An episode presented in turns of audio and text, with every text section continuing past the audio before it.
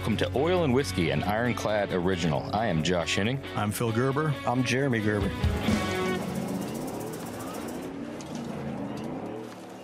Welcome to Oil and Whiskey, an ironclad original. Today's guest is good friend, great customer, Barry Blomquist. Bloomquist. That's what I said. Spell yeah, I said, Blomquist. no, you didn't hear me. I said Bloomquist. It's a spelled wrong. retribution here. It's re- spelled wrong. I, I tell you what about something about that last name. You know, it's just never. It's Yes, I know. Don't rub it in. Josh. we may do another round of taking shots, uh, but we'll just have to see where we're at. Barry Bloomquist is an award winning collector and longtime Roadster Shop customer. Growing up, Barry spent his childhood surrounded by cars at the used dealership his father ran. In his teenage years, he began doing custom builds on his own. After a hiatus spent raising a family and running his steel fabrication business, Barry got back into building cars. Barry and the Roadster Shop crew have teamed up on several builds, such as how many? Uh, how many is it? We're on number seven. Number seven. I'm not going to read all six of them. We'll, we'll get it. We'll, we'll go through them all. Yeah, absolutely. Uh, Barry, welcome to Oil and Whiskey. Thank you. Nice Good to, to be here. you. Nice to be here. It's a- Cheers, it's- everybody. Yeah, cheers. It's a pleasure to have you in person. Yeah. Sometimes we just can't do these without physically having the person here. You're one of those guys. We had to have you here. So I don't thanks, know. I don't thanks know for I- making the trek. I don't know if I do well on a Zoom call. You're about as tech savvy as I. Am. You're actually more tech savvy because you've always got iPads and I'm not very tech savvy. In fact, I'm really fed up with tech. my my wife jokes all the time that I've got a great idea for a tech guy. Come up with a a app called Zoomed Out, where you can just be out of this stuff. Instead of zoomed in, I want to be zoomed out. I think Or uh, no, LinkedIn. Link, excuse me, Oh. LinkedIn. I want to be linked out rather than LinkedIn. I think uh, Mike Ring actually has that figured out. It's called it's called a Motorola flip phone. And that- you can make phone calls. yeah, on it. You can- okay. No text messages. No text. Yeah. Yeah, I don't You know. put snake. that is it. I get 30 emails a day and 40 emails, 50 emails, and most of them are wor- worth reading. So, anyway, Oh, y'all are good. I'm. You can. Oh yeah, you're over there. You're over there playing. I was getting stuff prepped. Getting stuff. Ready. So when did we when did we first meet? I looked that up. We, I gave you a deposit for the first car in June of 05. That was when you were in Elgin. yeah. Your mom was in the office. Steve was still alive. Oh, Steve. Dog. Steve was a Yep, Steve puppy. dog, Steve yeah, was a puppy then. He was a puppy. Um, We fired my mom since then. Uh, yes. Yeah, she was. She didn't was, last long. So 05, I think 06, we terminated her. so Uh, the the, whole thing, it was of a family affair when I met you, uh, and it's been a absolutely wonderful relationship ever since. You know, uh, I can't say enough positive about it. There was a little rocky time in there where I had to get used to the bills, but Yeah, it stings for a little while. After a Oh, while, God, you get it's after a while, it's it's like getting into cold water. You know, There were nights- there were you nights stay I- in there long enough, you get used to it. You know, there were nights I couldn't sleep when we were building C1RS. it didn't sting too bad. You kept coming back.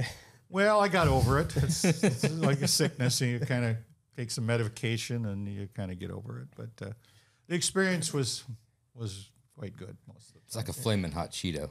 You hit it, you're Oh like, yeah, that's hot. But you're like, God, I damn, got you one more. Then the, your tongue's smoking. Your, yeah, it's- so 2005 wasn't it? uh, If I remember correctly, you met Phil at was it back to the 50s? Is that where? No, um, actually, um, my wife is a dentist. For those that care, she'd come to Chicago all the time and go to meetings at the ADA building downtown Chicago. We'd stay at the Ritz Carlton. She'd always invite me along. So I mean, you got a nice weekend and at the Ritz Carlton, and uh I'd let her go to her meetings. I'd wander around and shop. And so one time she said, "Well, I got to go back to Chicago again. Do you want to go along?" And I said, well, I'll go along, but I'm going to rent a car and I'm going to drive out to because I had found you on a website, Phil.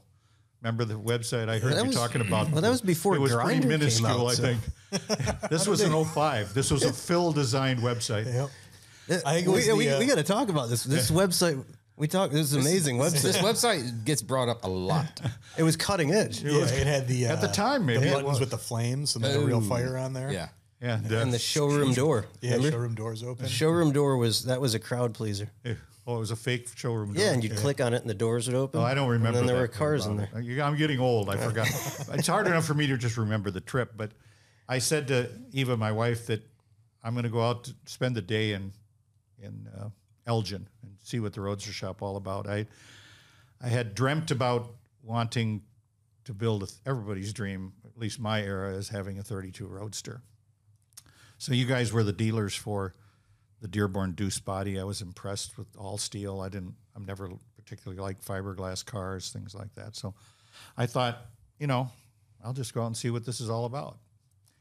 And and I did. And uh, obviously from there we ended up. Originally, I wanted to just buy the body and buy a chassis, and then I got to the point, the realization that I, you know, this would take me the rest of my life to finish. That maybe I ought to have you do the whole thing. Um, I was really, really impressed with the workmanship that was going on, and that was early, early on. I mean, you had the red and silver 32 Dearborn that you built for yourself. I, I was just overwhelmed by. I mean, my background is welding and manufacturing and stuff, and the, the quality at that time, and of course, it's only got it's gone up by a hundredfold since then. So uh, I was just really overly impressed with everything, and decided to have you build the car. And, And you, you were able to look past the, how could I say this, like politely, the, the shithole that we were working in, I guess. well, I've it, been. it wasn't. Let me tell you, I wasn't grew the up in the car business in a shop. little two bay shop that my dad owned. I know what shitholes are all about, and it it was nothing compared to what you have now, obviously. But it it wasn't all that bad. You had a paint booth, at least didn't have doors on it, but no, maybe it did. uh, you know, room for five cars, and they're welding in the other room, and I mean, yeah, it's but it the finished product was was what stood out. Yeah, I mean, uh, and yeah, people have to understand. I came from that background. I mean, I was painting cars when I was 15 years old for my dad. I did body work at a couple of high-end body shops in La Crosse, Wisconsin, where I'm from. Um, built a couple cars, so I, I kind of understood what went into it, uh, but just didn't have the time. At the time, my kids were still teenagers. I just figured I I better have you do this if I want this. And it was so it was my it was my 60th birthday present to myself. So now people can do math and figure out how old I am. I've now determined after listening to most all your podcasts, I'm the second oldest person you've ever interviewed. Gale Banks being the oldest. Uh, one sharp guy, by the way. Yes. I was really impressed. Uh, I, I hope I'm half that sharp in three more years.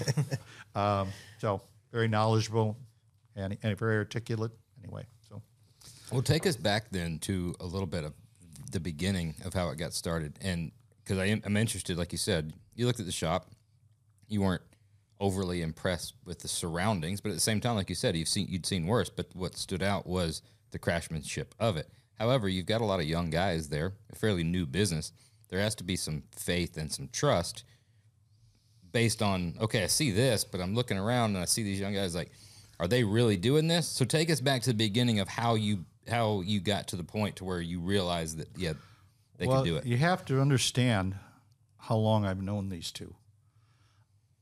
I knew them when Phil talked more than Jeremy. if you get what I mean. Phil's known as the quiet one. Jeremy was more quiet at the time. I've come a long way. You've come a long way. It's You- amazing what you therapy. came out of your shell over the years, Speech trust me. classes, and all that, the injections. He's just blossomed like a flower. I mean, He, we say that all the time, honestly. the more, and the more whiskey he drinks, the more he blossoms. I'm You got, you got to water that flower. Um, so, what was the question again? After So ta- so back, where did you take us back to to young Barry? I want to know. We want. Well, know I can get into the personal story, or I can stay with the story of. I think we'll. I think it'll make more sense with what you saw in them and the relationship that you formed. If, if everybody kind of knows about the backstory or the background of well, you had to you had to have some type of, of body work in your mind to know what you were looking at of, as far as Some, some, craftsmanship. something to compare it or gauge it Yeah. against. well, I'm a serious gearhead. I mean, I've been since I was eight years old. Uh, I think I told Josh this earlier. At eight years, my father was a used car dealer, struggling along, not a big deal at all. Um, he went totally blind when I was eight years old. just like that overnight. Well, he was an adolescent diabetic, and back then, now they have laser treatments for eye vessel hemorrhaging. It was not available back then. This was in 1955 or six, something like that. And yeah, he was basically, I mean, he could tell if there was a real bright light flashing. That was it. I mean, this is can't drive, can't work, lead around, you know. Wow. The only thing he liked to do was drink beer and dance. He'd go out and dance with women in the bars, and he still had rhythm, I guess. But It's not a bad thing if you can go out partying and you can't see them, and they're all tens. Then so that that's where my environment started, and I uh, I was not a jock in high school. Um, I was a probably could have been a very good student because I think now looking back, I average intelligence or more, but I didn't work really hard at school. I had to go. I mean, I I tell all my jock friends that I still know from high school that I I didn't have time to run track or play football. I got on the bus the moment it left, and I went home and I started helping dad because somebody needed to. I have an older brother and a younger brother who are both deceased, but neither one of them had a strong interest and they didn't have the ambition I had. And uh, so at eight years old, I started doing whatever I could do, tearing cars apart, whatever, cleaning.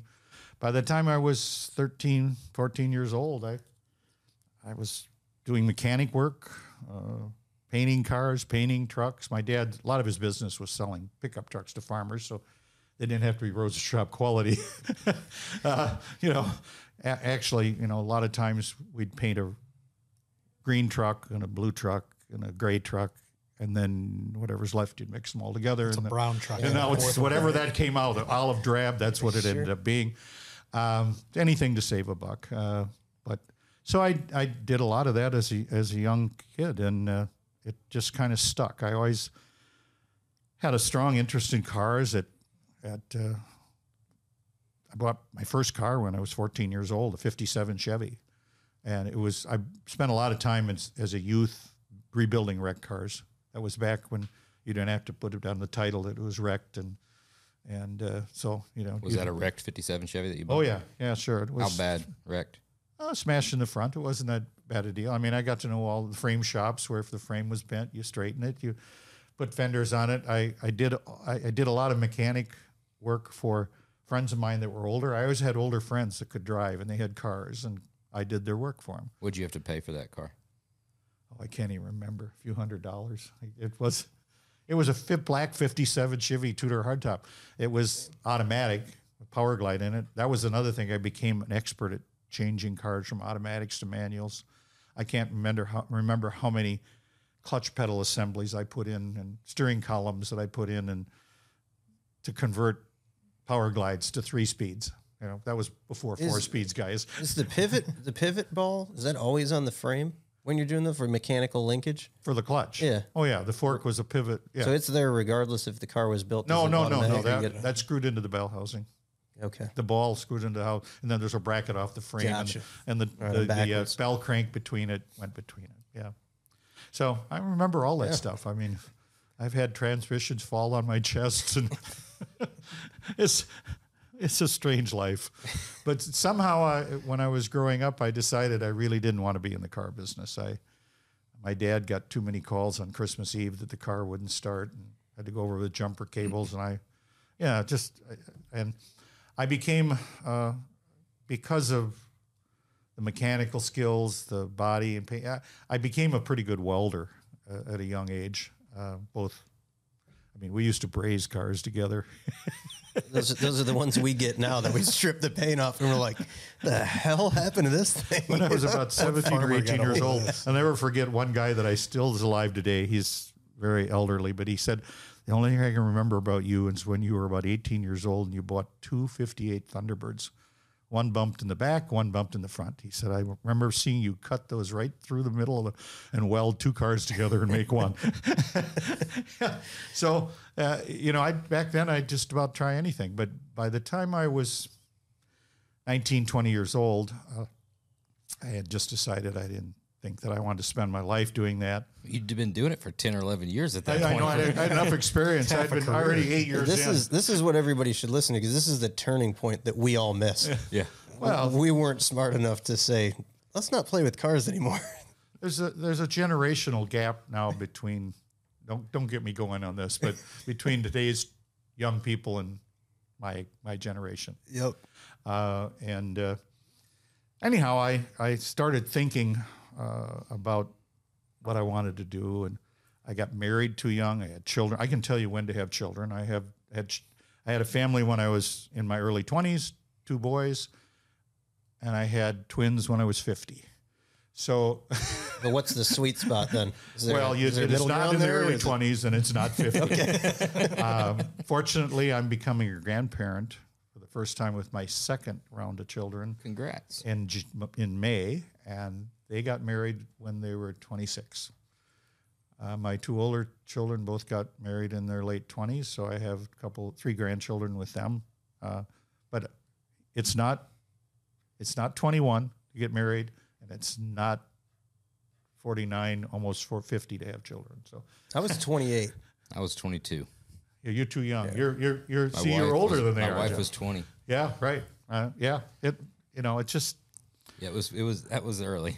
I, well, what it does, it puts you in a in a negative position. Maybe is a good way to say it before you even get started. I mean, you've got the burden of supporting a child, trying to find a place to live, support that, and, you, and you're still not formed. I mean, you're still not doing what you need to do. And by the time I, I was 20, 21, I had decided that I loved making things out of steel and. Uh, became a pretty good welder. I went to school, became a state certified structural welder. Not that I ever did that for a living. I just wanted to be able to do it.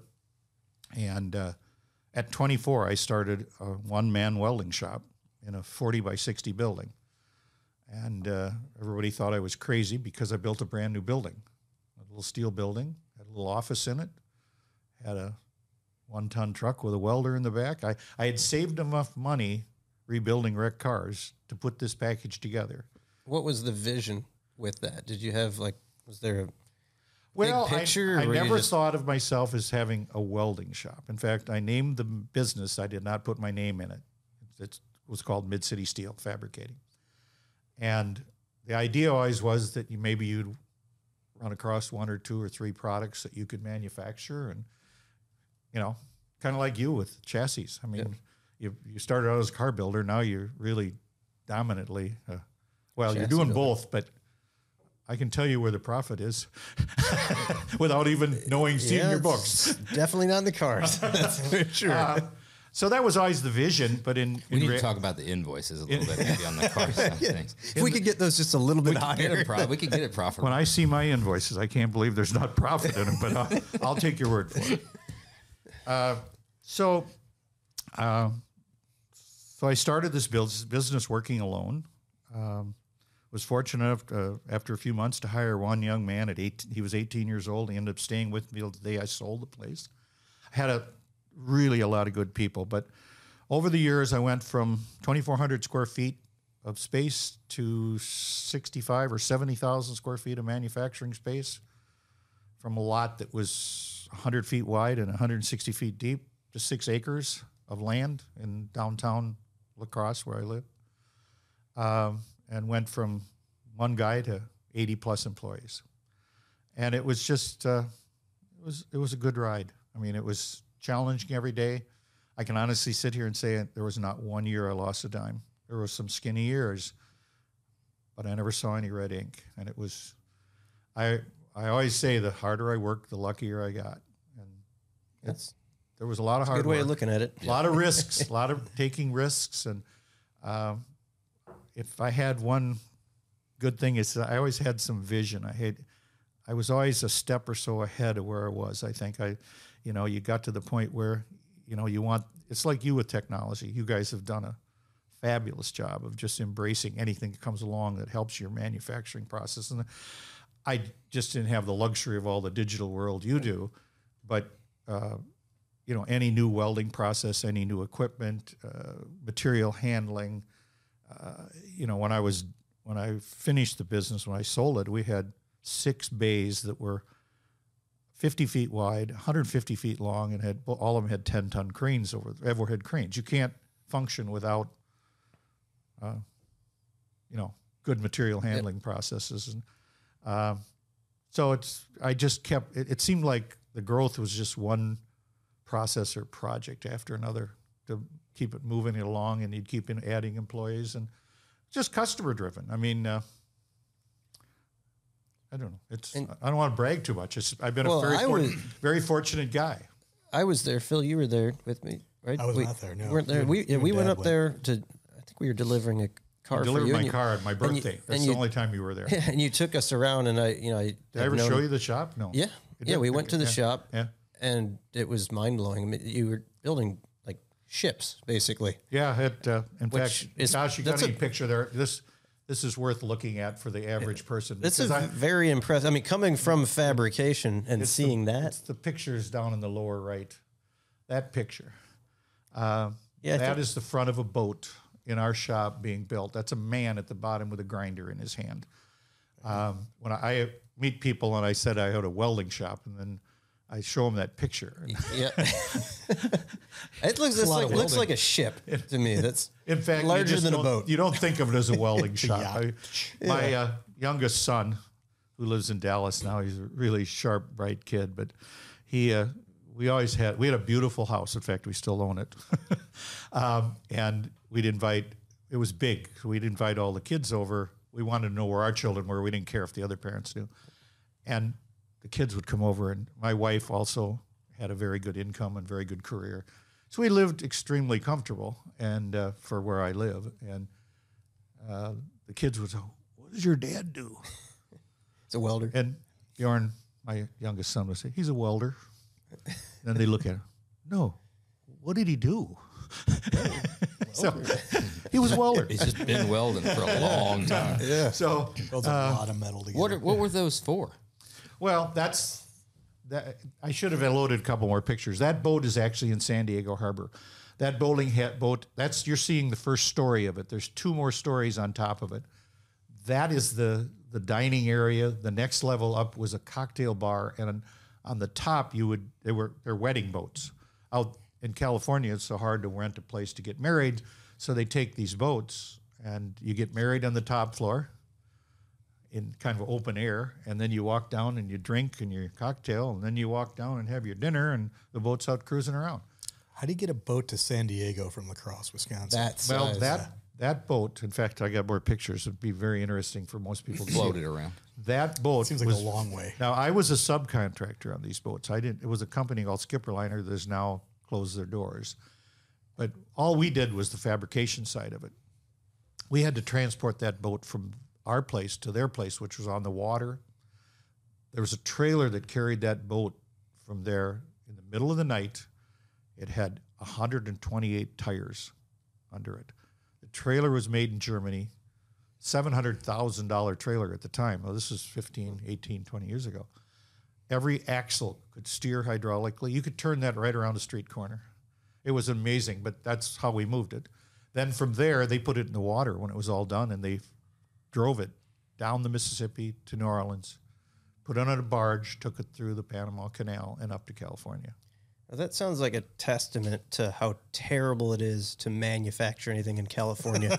Well, is to trans. go through those kind of Well, lines yeah, to avoid California. well, we built two boats that are in Lake Tahoe. For those of you who don't know it, Lake Tahoe is 5,000 feet above sea level. You don't float it there. Yeah. No, you can't. You truck it there. Big helicopter. a helicopter. tough place to one truck of, to one as of well. them was built and divided right down the center. We, the keel normally would be an inch and a half thick plate, and we sandwiched two three quarter plates together and bolted them. And so when it was all done, and we built it in one piece inside the shop, then we split it in half and shipped one half out on a trailer and another half out on a trailer. Was that was that your bread and butter? Was you do, Well- was it doing ship hulls and stuff No, like at, we uh, started out building railings for houses for ladies that would fall off their front step. That's what it's ornamental iron business. Okay. And, and it evolved from there to just actually at the time this was built, probably half of our work was in boats like that, and half of it was structural steel work for contractors. We, contractors were our bread and butter for years. We we did we did you know in Wisconsin they don't build skyscrapers, but we'd do three, four story high buildings, schools, stairways, beams, columns, all that stuff. And this then gradually this became less and less because the economy really affected this a lot.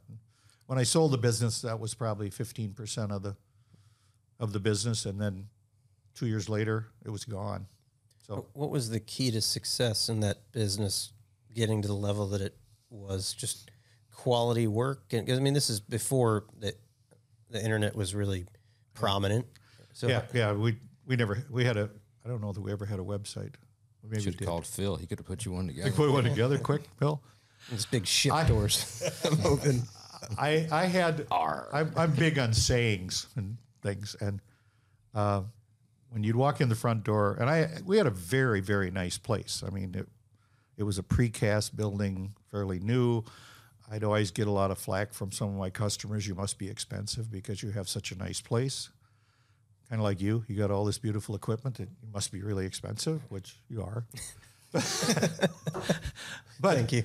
Uh, anyway, when you walk in the front door, there was a sign that said Das Best or Nix. And if you don't know what that means, that means in German, the best or nothing. And that was kind of our motto. And I remember you on a podcast a few weeks ago saying this that your your goal from the beginning was always why don't you repeat it? It's it was to That was just to simply build the best. best build the best you could, yeah, do was- the best job you could, and that's kind of that was our motto. We were never the cheapest; we were the best, and we gave good. The other one of my other favorite saying was price, service, or, and quality. Pick two. You can only have two. Yep. You can't be the best, the cheapest guy on the block, and still give the best service and the best quality. You can't. It's just, it's impossible. So the build the business was really built out of great service and high quality. And in especially in the structural steel business, if you do something fast and quick and it doesn't fit when you get to the field, you get charged back, but the contractors also get delayed. And you don't make any friendships at all with people. So you you, you have to, it has to be right. It's kind of like a car leaving here, functioning and working properly, Yep. rather than getting it back three, four times before it's right. Sure. And um, so, anyway, I got to stop talking. No, Well, that's- yeah, that's what we're here for, Unfortunately, you know? this this is what this is. So I've decided it's a lot of bullshit. it's it, this is it's probably seventy five to eighty percent bullshit. I'd say. yeah, most yeah. And there's some substance. You could you could hold there. this in a bar. That's kind of what we tried to recreate here. You know, that's so we have some of of our getting together yeah, and we, we have some of our best conversations. so how did that? How did you end up selling the business? Was that your goal to grow it? No, no, sell really it, wasn't. Did I, something uh, just the stars and Well, line? I ran it for 39 years, and um, because I have five children, uh, I really kind of decided that this was best not to bring one child into the business. Uh, one of my children's a daughter; she has no interest. In the, you know, I've got two of them are engineers. One's a chemical engineer. One's a mechanical engineer. I mean, one's a, an accountant. I mean, they. I probably. It sounds put- like you kinda have I- the I team, have them yeah. all. I mean, I have a dentist in yeah. there too, so we have good teeth. You know, a lawyer. I, at this point, we have it all. You Yeah. It almost sounds like the Duttons. You know? Yeah. It's like Yellowstone. Yeah, you- Well, I I won the lottery when it comes to kids, and I'll be the first to say it. They're all. I dropped out of college. I went on and off for a couple three years while I was in that marriage scene and trying to get a business going, but it, it just wasn't for me. Uh, my friends that know me just say always think, well, just think you'd done pretty well if you would have gone to college. Maybe not. Yeah, dude. So where, wwhere was I? I lose track track of thought here. I don't want to. The sa- sale of the business. Oh, so thank you, Josh. I'm glad you're on top. Of no, things. your problem. to keep them around. So I, I uh, decided that you know this is probably not a second generational thing because it just becomes kind of complicated. Plus, two of the children. I mean, maybe I'm saying more too much. But two of the children from a previous marriage, she- she got interaction between stepchildren and things like that. I just thought it was best if I thought about selling it. So when I was uh, You couldn't divvy up the company stock to all No. of these kids, so it's best to sell Well, it and yeah, then spend all the that's money right. before Yeah. you have to worry about the inheritance. at, the, at the roadster shop. yeah, exactly. and I didn't even I have nothing against any of my kids, but I didn't see the passion in the older ones for it, and the younger ones were too young. I mean, Right. when I sold the business, I had teenagers. They were not ready to take over businesses. The other two were established and gone and married. Uh, but it, it just, it, I just decided it was best. They should have been working at the at the shop at Well, eight years old, like you were, helping did. the dad. Some of them were sweeping floors, and but you know they they went on to college. They went on to bigger and better things. You Can't force you can't force passion on somebody. No, I mean, I'm I'm a I'm a builder. I don't care what it is. Uh, it's just I love doing things. I mean, I bought a garage condo out in Arizona last week before I came in here. I'm putting a ba- building a bathroom. I'm plumbing and sweating pipes. And guy that's developed thing came over and he said, "What are you doing?" I said, "I'm plumbing." I said, "Don't other people do this?" He says, "Oh no, everybody else just writes checks out here." Uh, you know, I just I like doing it. So so anyway. Uh, I told my accounting firm at that time that I like to sell the place and eventually and they said, "Well, you've got to get somebody to manage it because nobody's going to buy a closely held business because you're gone, the business is gone." So, I hired a guy that I thought was fairly competent and to this day I still think he was uh, to manage the place and I kind of just stepped aside. I gave him my office for 3 years and uh, came in and an hour or two a day and just, I was doing some real estate development things. I built some office buildings and a condo project and so I just got in my pickup and did other things and came back and and it, that was in the early 2000s when I would say between 2002 and 2006 or 7 you couldn't do anything wrong in business. Um, it was just on fire. Everything was there was plenty of work and because there was plenty of work, there was plenty of profit. And anyway, so I uh, this guy managed the place. He did a fairly good job. He's he was an engineer of some sort. Anyhow, he did a good job. And so then uh, I was at my accounting firm one day, and and she said, "Well, I've got somebody locally that would like to buy a manufacturing business," and she told me who it was, and I didn't think that that was ever going to happen. I went home and told my wife who it was, and she laughed. She said, "That's never going to happen." Three months later, we closed. It was uh, It happened. And, and the young, the man that was the manager, he was a one third partner. It was two other guys and him, and they they bought it, lock, stock, and barrel, real estate, blue sky, inventory. Done. Walked out the door Damn. at 62. Yeah. Just, and of course, they always said, uh, "Well, just I hope you're around. We want you on as a consultant." Yeah, give me a call. Being a consultant is, is a polite way of saying you're unemployed. Yeah. Uh, anyhow, they never called. Not once, huh? No, no, Not even called. like, where's the key to this? Or how do you never open called. this door? No, they really didn't, and uh, I'm fine with that. They, the business, of course. Then I closed in October twenty. No, August twenty fourth of two thousand seven. What Ooh, happened? boy. What happened in January of good two timing. thousand eight? Some Good timing right there. down everything went and it was they went through some struggle some years they they did the the sales went way up but they were giving i i perceive they were giving a lot of work away. I don't i still think to this day that more of the profitable years were when i ran it because we were we i say we but i i owned it but i had a great team of people. We take on everything and anything. The more difficult the job the more we liked it. And that's there's more profit in in that particular kind of business in difficult work. You know, if you, That's, that's completely the opposite in this business because we do the same. We like to take on the more complicated, the more exciting, the more interesting it is. But oftentimes, not only is it not profitable, well, the business I was in, it goes the other way. Yeah. the, the business I was in, eighty percent of it was bid. You bid work to the contractors. You bid work. Uh, the only way you can make money on bid work is to Cut corners. bid it. No, you don't necessarily cut corners. there you go, Josh. You find That's, efficiencies. that is a life lesson from Josh right there. And you don't cut corners. It's what you're doing with chassis. It's finding efficiencies. It's repetition. It's it's getting the people trained to do.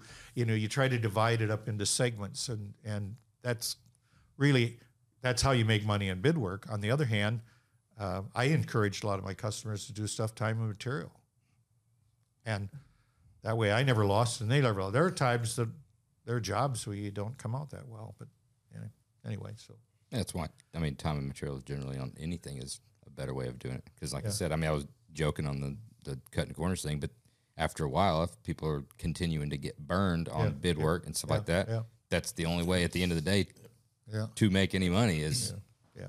So I don't know. It was just a really, I've had a good life.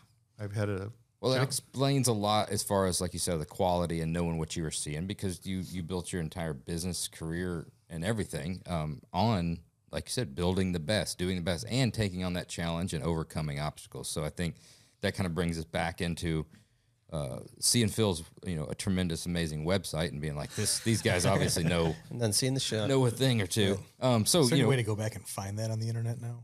I don't know. is it still out there, Phil? I probably not. It's been Is the wrote door, the doors opening?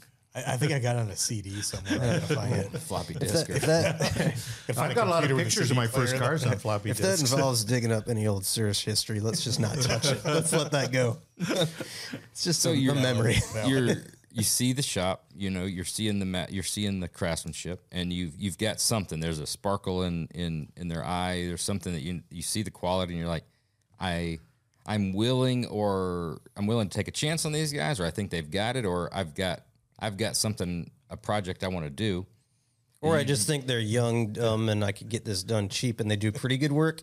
There's different ways of looking at that. You know, you could.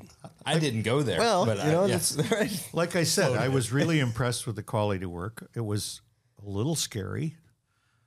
I mean, Jerry, Jerry was barely out of puberty. Yeah, I think I was just starting to get a little hair on my chin. Phil. Phil may have had a little bit of beard. I don't know. I think I was born with the beard.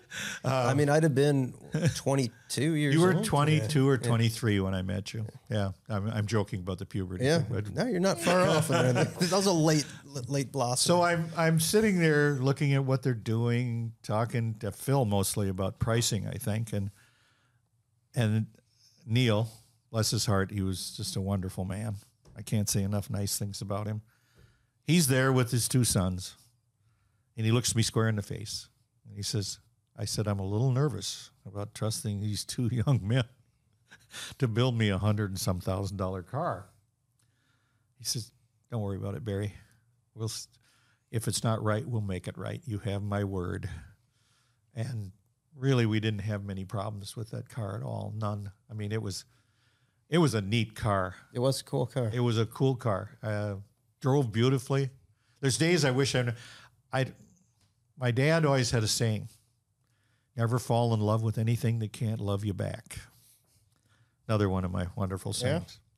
And I kind of feel that way. As you know, I get these cars done, and then I get an itch someplace that says maybe it's time to move on.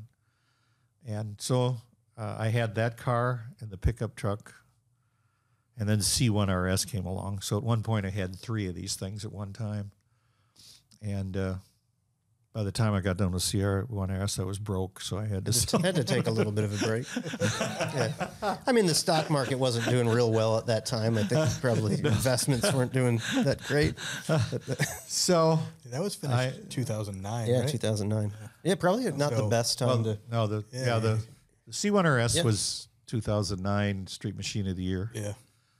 The other cars, uh, the actually the pickup was done the year after. That was Truck of the Year for Goodguys in 10. Yeah. The uh, the little Roadster that got a few pros picks. That was back when Boyd Coddington was still alive. Nothing great shakes there, but that was a really great driving car. It just uh, you know it was back when you were using Heidts suspensions, but it was independent front, independent rear, uh, ZZ four crate engine, five speed transmission. I don't build anything with automatic transmissions, as you know. I just I'm Which allergic cool. to them.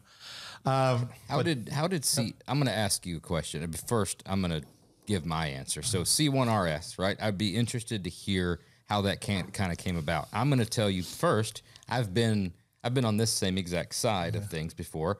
When you new customer, new shop, you know they trust you to build some build. You build the first car, and that's kind of the first big customer that trusts you to do something. You build something great. Then they they want to follow it up. They do a next car, right? You do that. You make them happy. And then somewhere along the way, it's either traveling back from a show or it's at a show. You've done two cars, the shop and the customer. You're sitting there talking. Both people want to do that next great thing. You know what we ought to do. We ought to we ought to do this and this, this and this, and then you start feeding off of each other, and then that's generally when something crazy comes.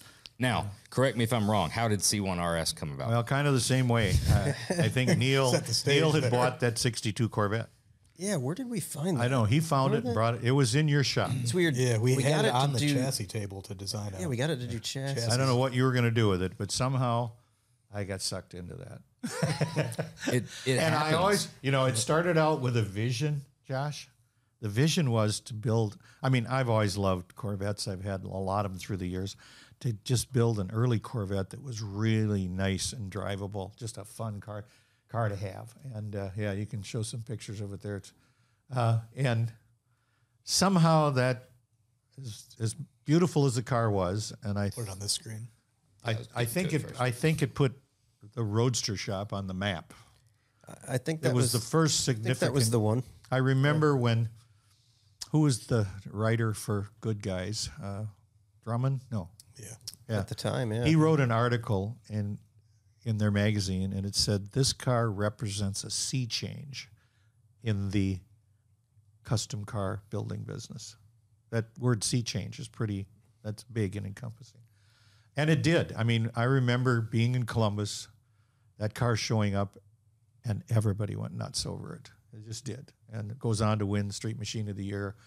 That car was in at least a dozen magazines or more, even French magazines and Yeah. and uh, Ukrainian magazines and any Australian magazines. it was everywhere, and Yeah, that one will go down in history for it, sure. it will. I mean, the reality of it is, probably not my favorite car personally. Yeah. It's not drivable. It was That a little. was definitely drivable. I It was just- a Phil drove Phil, the hell Phil out can of it. show. For those of you who don't that. know it, when I went to sell that car, the first thing I had to do is buy a set of tires. and I had to put new front brake rotors on it. They were burnt so bad you couldn't try to sell it looking like that. It's a cheap price for a Street Machine of the Year trophy. You can't just go out and buy That's those. the third set of tires. And they, probably, They don't. They don't. They don't just give those away, right? drove Not the hell out of that can car. have those. There he is again. I mean, there's one picture someplace in there I, of me in, driving. in my it. defense, I was on the starting line for the uh, Street Machine of the Year autocross, and you came over and said, "You better win this fucking thing." Did I say it like that? Uh, Maybe. You gotta- F you gotta- may or may not. You have got to been in there, choose your but- words carefully because No, I've heard the f bomb more than you guys ever. I grew up in a car lot. Remember that? So yeah, I I went out there and I made it happen. Yeah, you did. Yeah, the It- car looked- Not only did it win, it had the looked great. fastest time. Yep. So it, it made a real mark for the Roadster shop, especially, and uh, and me too. I mean, it was not a moneymaker. None of this is money making stuff. It's it's all But it had to be hell of a ride. I mean, was. as many cars as It- you it were, had built Yeah. and been a part of and stuff like that, that one had Oh, to yeah. be the first time that you were yeah. It, you were doing stuff with that car that you had never done with the with no, cars the before. Roadster shop was doing things, but and I think I remember I wanted a nice drivable sixty. So the car that followed it up was the '64 Corvette. yeah. Well, look, there was a lot of things we learned on that car, which to was change, made to drive change and pace very a little bit. tame. Yeah. And and so that's kind of how that car ended Well, you up. can really. send the trophies back if you don't no, want no, them. no. I'm I sure. like them all. I, I've got a lot, a lot of awards through this group of people. That and- Snap-on toolbox is worth some money. yes, I know. I got, I got, I got one when they were eight foot long, not five foot long. Got the triple bank. Yeah. Of course, they didn't Well, get that- one for Street Machine of the Year then. There was no toolbox with that one. I went back to Goodguys and asked them if I could get one or even buy one, and they wouldn't get it for me. Interestingly enough, that when we were discussing what to do at that car, we were sitting right here before we Yeah. cut this all up and made this a podcast really? studio. Was the pool, pool table here? No. the table- pool tables there, we had a you know that little round Yeah. conference table, and I was sitting over there, and you were sitting over here, Yeah. and we were going through. No, bunch you, of we were discussing. and- You were telling me what you were going to do. That was at the time when I just had like Call s- those discussions. Yeah, I had like stacks of supercar magazines and stuff, and all this inspiration for crazy ideas. And Well, I heard you talking on a podcast today on the way down here about diamond stitching. Yeah, let's not. That's just I we don't need to do that anymore. podcasts. you know? I really don't. Yeah, we don't need to do that. It was good there. Dude. That was before they did it on every single 14, vehicle. Yes, 14 years ago. Though. Yeah, 14 yeah. years ago is a long time. Yeah, time what's ago. Jonathan Ward? He doesn't use diamond stitching at all. I don't think he does. He's That's got- what he he's- said. That was Oh yeah, well he's got pretty he's got pretty good style. Yeah, But there was a time it was pretty Oh, it was cool. neat. At, at that It- time, it- it, wasn't in any like production vehicles, and it wasn't in like Anything in our right world. now. I think if there's let's say there's two thousand uh, center console manufacturers, boat manufacturers, uh, one thousand nine hundred of them have diamond stitch Yeah. in them, and then most of the you know, OEM cars as Yeah. well. Of course, the thing I remember mostly about, I, I won't mention any names, was the interior in that car. You can mention names. We, No, I'm this not is a safe place. this is a very this is a safe place. I remember, I've and never, nobody like I've Josh never says seen your nobody father so mad. Ever nobody listens in, to this. In, in my life. He was. I think if he could have got a hold of that guy, he would have killed him. Yeah, probably. I, I remember the first time I got in the car in Columbus. It was a hot, sweaty day, and I sat down in it. And when I got to get out, you know how your legs. I'm wearing shorts. the seat came with The you. shorts seat came with me because of the stickiness of the perspiration Yeah. from my legs. Yeah, the seat just fell out. Yeah, that's that was first round. It's kind of like what happened to his business. It just It- uh, Is that, what fell hap- out. is that really what happened? Is it still? He's still around. I'm Anyway, not mentioning names. All I got to say is avant garde is the best. Oh, Just yeah. absolutely the best. Yeah, we love Jeremy. I mean, I'm, I'll throw in little little You got, things. you got another interior coming up, don't you? no, I don't. No, I don't. No, we're going pretty cheap on this next car. But Trying to prime no, the but that when that Pontiac goes places, I always tell people, I said, you know, you're missing the best part of this car. Look inside. Yeah. And every, it's we're kind of getting off on the tra- a different track here, but it, people do tend to just ignore interiors, and th- that is so well done. Well, we can't say we won't say the name of the upholstery shop. We'll just refer to it as Jeremy Carlson until we get some sort of a sponsorship oh, from the name of the. Oh, the one shop. that screwed up the uh, vet. No, oh, No, the- if Oh, oh so saying- Jeremy Carlson did a phenomenal Jeremy job. Carlson's Jeremy hand. Carlson. We're Yeah. blowing his horn right now. But that no, I mean that car truly is he. The car wouldn't be what it is without that interior. and Well, I really remember does- you telling me when we were building it. I said, "Who's going to do the interior?" I won't let you take it to any place but avant garde. Jo- oh, Jeremy. Jeremy Carlson Sorry, and company. and company, and company. Emporium. I, Jeremy Carlson's the only guy that can do that. Sundries. And what's really amazing is he never publicizes that car at all. It's not on his website. I've never seen it. yeah, he's When, too- when you interviewed him, he talked about his Miranda built car was his favorite. So it's not his favorite. Well, so I mean, for him, he's very techy. You know, I don't, I don't I know. know. that it, Yeah. that he sees that vintage Well, style. we didn't do any, uh, you know, we didn't do any uh, 3D printing on it and Right. things like that. He's a very design techie oriented guy. I, I would agree with you. And but it is just beautiful. It's just elegant. it is. Yeah, He it did is. A, did a hell The whole job. car is elegant. It's, but the car kind of misses. Well, we're getting on a different path. Now we'll get to that car later because Oh there's a lot we talk yeah, about. we got a few in between because we followed up. C1RS was, like you said, that was probably what put us on the map. Yeah. and then it was also kind of a, I guess, a, a learning curve, a lesson in what and how to build the next one. Yeah, right. Make it make it very drivable, kind of quick. I 'cause we- learned that I have to I have to somehow put the clamps on on Jeremy and say, "This is what we're doing." yeah, I can't let him How's that work out? run free. I feel like you're not the best at that either. I, I've been on the receiving end of several of those. We should just, we should just, and then they just kind of get yeah, legs. yeah, yeah. You said you're a builder creator. That's just it's just part of it. Well, the, the the process of this is what I really enjoy. I I can honestly say that I don't particularly get a big kick out of going to car shows, and it's nice to get an award. And I really like I like the award when it gives you guys acknowledgement. The people out in the shop. Yep. There are some very talented people out there. I mean, some of the best. the Pontiac, John York did most of that himself, and God, I mean, it's and the body work. and It's just it's a combination of a lot of people. Joe that does all the exhaust systems on. So I I don't know all the people personally, but they're just really good, quality, talented Yeah. people, and that's got to be the biggest struggle is trying to find and keep people like that.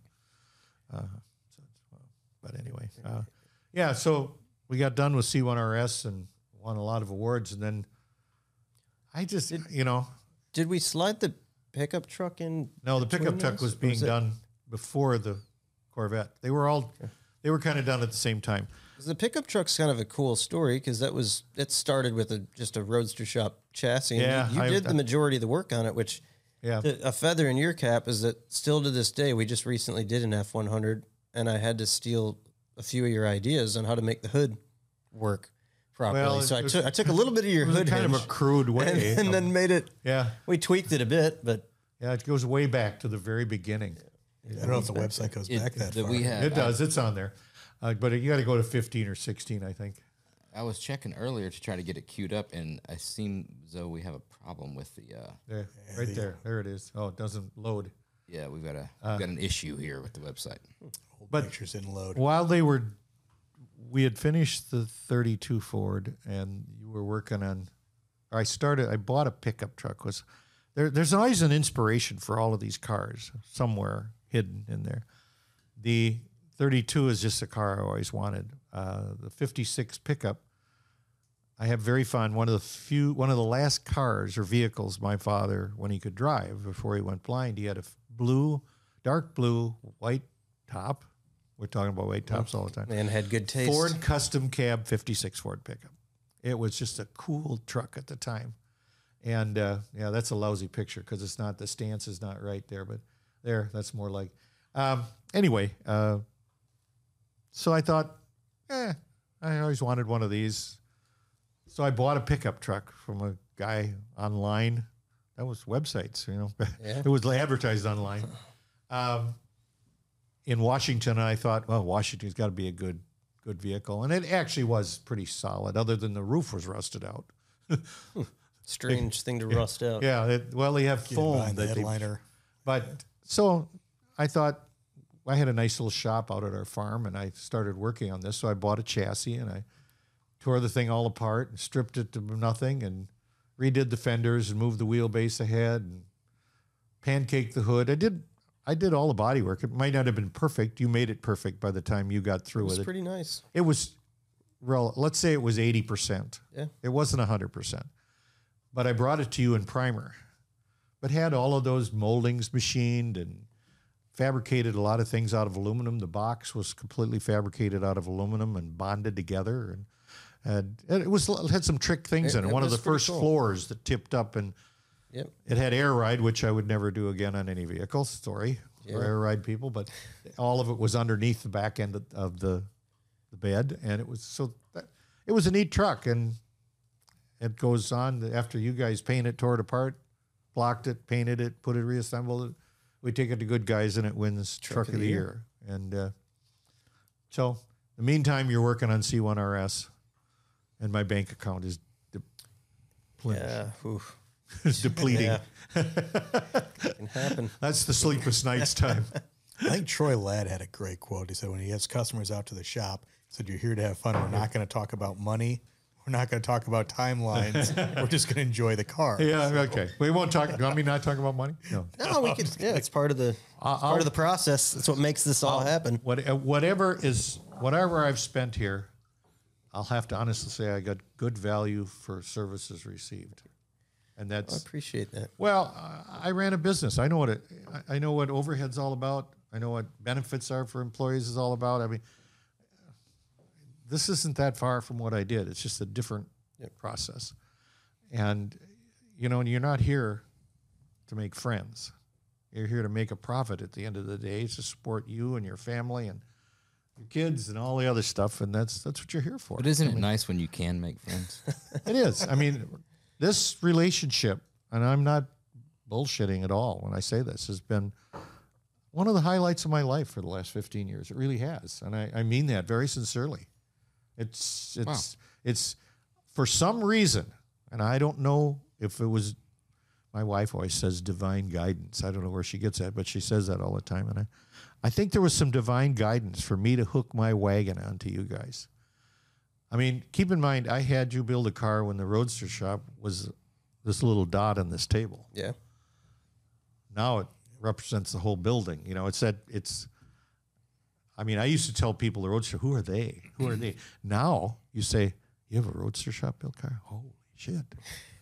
You know, it's it's gone from the very little beginning, small No, it was humble beginnings. humble for sure. beginnings to being I, I never say that you're the top builder in the country but i when people ask me about it never heard about you i say they have to be in the top 10 builders of cars in the country and i said they're probably number one in the chassis business so i said i, I mean i point things out you, you know go to the barrett jackson cup this year there's five cars up there, or there's six because there was a, uh, a people's, choice. and which didn't count. I mean, it was a nice car, but it wasn't counted color competition.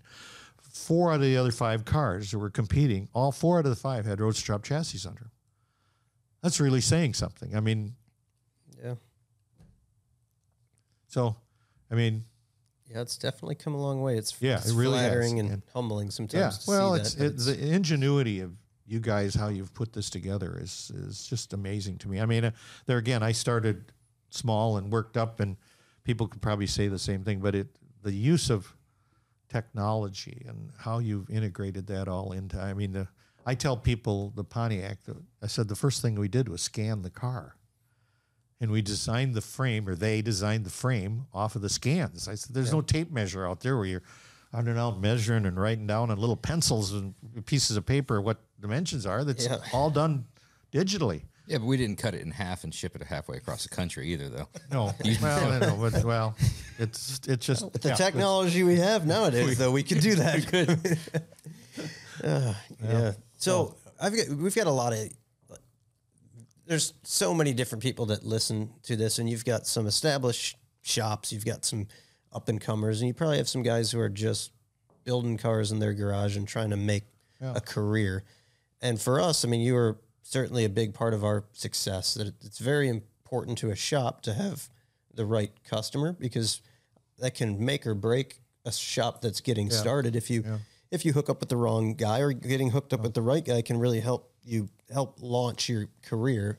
And what would you say to some of these young guys that are trying to get started? How do they how do they find that right customer? How do they attract a guy or earn your attention, your respect to get that customer in the door? That's a pretty hard question to answer. I, I guess maybe I have a unique ability to judge character fairly well. I mean, I, I think when I met you guys and your parents, and that I, I it was a kind of a comfort level. It just uh, I kind of looked it around and I said, yeah, they they don't have the best shop in the world, but they're genuine, they're honest. Have somebody's word that they're going to stand behind it. Uh, you're looking at really some pretty good quality work, uh, and uh, maybe it was more a stroke of luck that I just started with you. But you have to understand Ring Brothers, who I admired immensely. They've And who who are they? sorry, I didn't mean to bring up, but they're only two hours from me. You're four and a half hours from me.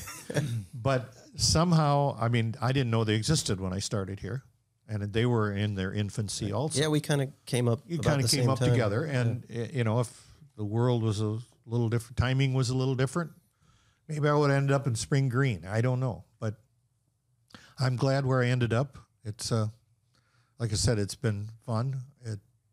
It, it's an expensive hobby. You better not get into this unless you're prepared to spend a prepared few to spend dollars. dollars. and I'm fortunate enough that I, I guess I can do that. But uh, it's all good value for what you get. But We'll go through, you know, go through a couple after, you know, the the C1 RS. I know the Impala was kind of the first one of like, what are you guys doing with the Survivor Series thing? Yeah, like, yeah. uh, air quotes. Like, The Corvette, I think, led into that a little bit though. The you know when we did the mid year, yeah.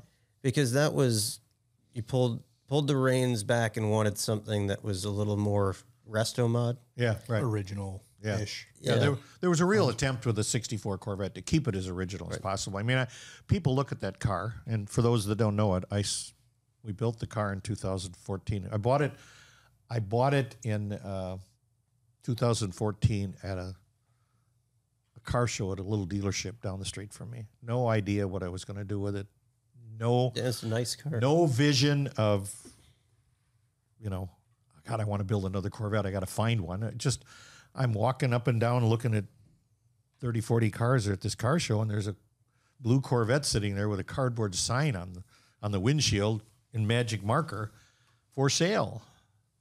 And I went back and talked to the man that owned it, and I gave him an offer, and he said, "Well, I've offered that already." And so there's probably yeah, pictures that was a of it. great. That was a great car. Yeah, yeah, the- What a great that, that was when. I bought it right there. That picture. That's when I brought it here, and uh, so he said, "Well, I've been offered that for it already." So I said, "Well, let me think about it." I came back a little while later, and I said, "Well, I'm going to make you one last offer," and uh, because I'm going to go home now.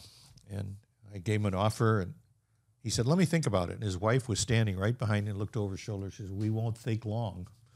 We're not thinking long." It's the, it's the right time to make that offer. So ten minutes later, he comes tapping me on the shoulder. I guess I'll take your offer. So he delivered the car, and as it turned out, uh, excuse me, um, he had bought the car new. I, I didn't even know that when I bought it. He, he handed me the keys the day I paid for it, and he said, "I've owned this car for 50 years and a month." Wow.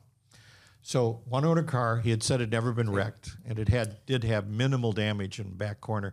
He was pulling a boat trailer with it one time, and he jackknifed it and put some. Where little- does the hitch like- go on a? he had a hitch on it when I 65 bought Corvette? it. Imagine seeing that going on. Yeah, down the road. imagine. So, so anyhow, uh, he's still alive. He's eighty some years old. Lot- He was a, a professor at the university in La Crosse. And anyhow, I mean, most of that car had all the original body. You'd have, yeah. Jeremy, you probably have to admit that was probably one of the best bodied Corvettes that you've built. Now you've built a, 100%. a dozen of them since then, Hundred percent. It but was. it, but it was, and that's that's key to building a, a really nice car is finding the car, the right car to start with. and the only way to build a Corvette is starting with. Yeah. Yeah. So I mean, there's pictures in there of the bonding seams all intact. I mean, clean. it's it's really amazing. Uh, that's probably before, after they stripped it though. But anyway, so we brought that down here. That's all original bonding bonding seams there and on the front fenders. Um, so that car evolved and. I don't know. That was you were just redesigning the chassis, the newer the Corvette chassis. Yeah. There, that's the damage. That was from the, that's the corner that got hit. So, but that's the only damage that was on it. So, Yeah, um, I mean, all these, you know, if you think about it, just about every car we've built for you, you've been right, like, kind of leading the charge of what that trend was. I mean, we did the Dearborn Deuce, that was right at the beginning. We had built one before it, and then we'd built yours. When we did the C1 RS, that kind of was Started the pro tour. yeah, right at the beginning of the really high end pro touring stuff. And then we moved into this, and this kind of led the way for like we did it. We had done one just before this, a '67, with a wide track front end, and this kind of changed the stance, the look, and I guess kind of developed the narrow track front Well, C2 I- Corvette yeah, chassis, I, which, I which really insisted that that car really, had really more made offset in the front wheels. it really made that car. And, and I said, how are we going to achieve that? Because that's one thing that bothers me about every car you don't take that into consideration. Yep. I have people look at that Corvette to this day, and they they look at it and they say, God, just the wheel tire stance combination is just perfect. And I say, do you realize we sucked in the frame rails an inch and a half or two inches on each side? yeah, two inches per side. So you had to custom made headers because no purchase headers would fit on it anymore. That's all to get that offset in the front wheels to make that car look like that. Yeah. Off offset is It it really is everything. Sometimes you're just you know it's an impossible hurdle to overcome, but for this platform, that car, I mean that it's really a simple recipe. I mean it's very much a stock. oh, that's made to look stock. The interior is, is all stitched exactly original. It looks original, but it's all leather. Even the sun visors are leather. Even the headlining is leather. So it's just a visors. what? Yeah, Carlson didn't do the interior in it, so No, actually, I purchased most of that. I- yeah, you get sun visors when you either do it yourself or take it somewhere else. Not they Did didn't. the, did the, trunk- Catalina have sun visors? Yes, it does. They're Alcantara. Got lucky. Yeah. Must have been- Why don't you get must have sun been visors usually? aftermarket. No, not from something. German But you get a trunk. Didn't have. get Oh, you get a a trunk. You get a trunk. very all right. expensive trunk. the nice. He he's got to be an ass guy. Does he have Carlson. trunk? Does he have a trunk fetish? Oh, he does. Yeah, I think he has like a weird, like lays in him naked and like rolls around, and he's got a I weird. Trunk. I can't trunk imagine thing. what that trunk cost in that. Keep going. I'll just leave it there. That's far enough. Let your imagination take it the rest of the Yeah, way. yeah. He every car we do, he starts in the trunk. But Yeah. Well, he Back- started back the the trunk. He did the trunk first, and uh, back to the Corvette, which is a cool car. also, It- I mean, you said it's a simple recipe, but at the same time, it's the car's iconic. And how many times has that been replicated? That same exact, you know, Yeah, there's been like ten Corvettes that I could think of with just those wheels on it. yeah. yeah, that's That right. The- For those that don't know it, the wheels were designed. That was a collaboration of, I think, you finding somebody found pictures of of CERV One. Yeah. It come, I mean, it's a. It was kind of based off of you know, popular '60s knockoff. I mean, you saw some inspiration from everything. I mean, But the wheel is really off of S- CREV one, CERV one. Are you, you familiar with that? No, that Come I'm on not. now. Yeah, that's where we got the idea. I just Google a bunch yeah, I of don't have a stuff like picture. old race Oh, car yeah, that stuff. was like an old uh, IndyCar. There was an Indy car that sold for two million Okay. dollars at Barrett Jackson. It was driven by by uh, Arkus Duntov. When it was built, it had Halibrand style bias ply tires on it. And then the early '60s, when this car was built, there it is, right there. If you get a close up, Oh of the oh, no, wheel, yeah, I do remember. it's they're identical. I didn't know the name of it, but I knew it was, one. it was IndyCar. Corvette experimental race vehicle. That was driven at Pikes Peak, raced by Arkus Duntov. He they, it was built in the late 60s, 68, 69. Or, no, not 60, 58, 59, 60. And then in 61 or 2, it was taken back to their studio and they made it into a show car. And they took it to all the new car shows. But in that time frame, Indy had gone from bias plies tires and Halibrand style wheels to slicks. Yeah. So that's how that. But and they developed those wheels, and that, it's And then Chris Gray redeveloped them. yeah yeah. That was Well, we his- just he designed them so was that we his could handiwork manufacture there. them. Yeah. Um, so anyway, that's it. Uh, so that was the first car. In And fact, that car, you liked it so much that you bought it twice. Yeah, I, there again, I got can't fall in love with things that can't love you back. I decided in 2017 to sell the car, so I sold it to Barrett Jackson and brought extremely good money. Uh, changed hands twice after that. And last year, a year or so ago, somebody said, "I just saw your old Corvette on eBay." And by God, it was. I just couldn't believe it. Why the person didn't take it back to auction because I think they could have probably gotten more for it. Um, so I bought it back for something less than I sold it for, but I still paid dearly for it. But it's worth every penny of it, and it's it's kind of every now and then you have something you probably shouldn't have sold, and that's one of them. I guess the worst I can do is sell it again for a profit.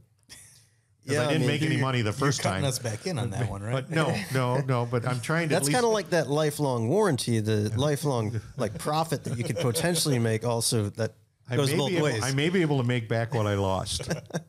I think, I'm pretty even. good on that one. Yeah, we always reference that one as like when we tell this story, like when customers ask about building a car, and you know, we pretty much level with them that this isn't this is don't do this as an investment no, you don't. by any means. Do all your investments and then spend the elsewhere. winnings here. But Yeah. we always use the example as like if there was one car, that's the car that like because I know what we charged for it. Take the car out of it, you had to have either broken even or made a few dollars. No, I didn't right? make any money, but I probably got within. If, after I paid the commission, I probably got within ten percent of what I spent. That's a win. So you made That's a win. Ex- an mean, did exuberant Did you amount have of ten money. percent of fun? Did you have ten percent? Oh, of Oh God, Fun? I I actually look at this. I look at this as okay. So let's say I build a car, and hypothetical numbers, it costs three hundred thousand dollars, and I sell it five years later for two hundred thousand. I've lost hundred thousand dollars. I just amortize that over. It's twenty thousand a year, and I look and say, I can have twenty thousand dollars a year for the fun, and that's how you look at it. Yeah. I mean, I could go to Las Vegas and blow twenty thousand on a weekend if I wanted to.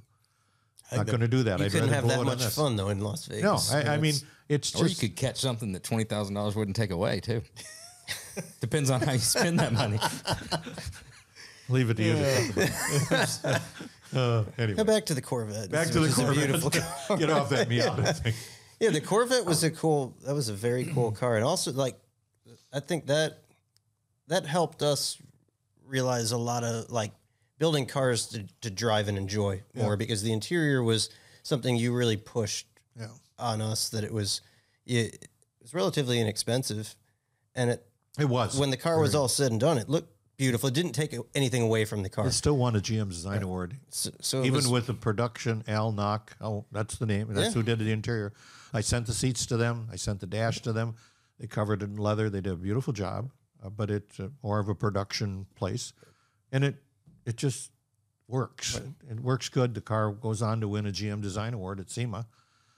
So so so did uh, C1 RS. I got a couple of those, but but it it was just a neat car. It just it other than the transmission now that you tell me is the worst in the world. well, surprise, it, surprisingly, it's still working pretty yeah, it decent works pretty that well. I mean, but- I've driven it to car shows. I bought it back. It's down in Arizona.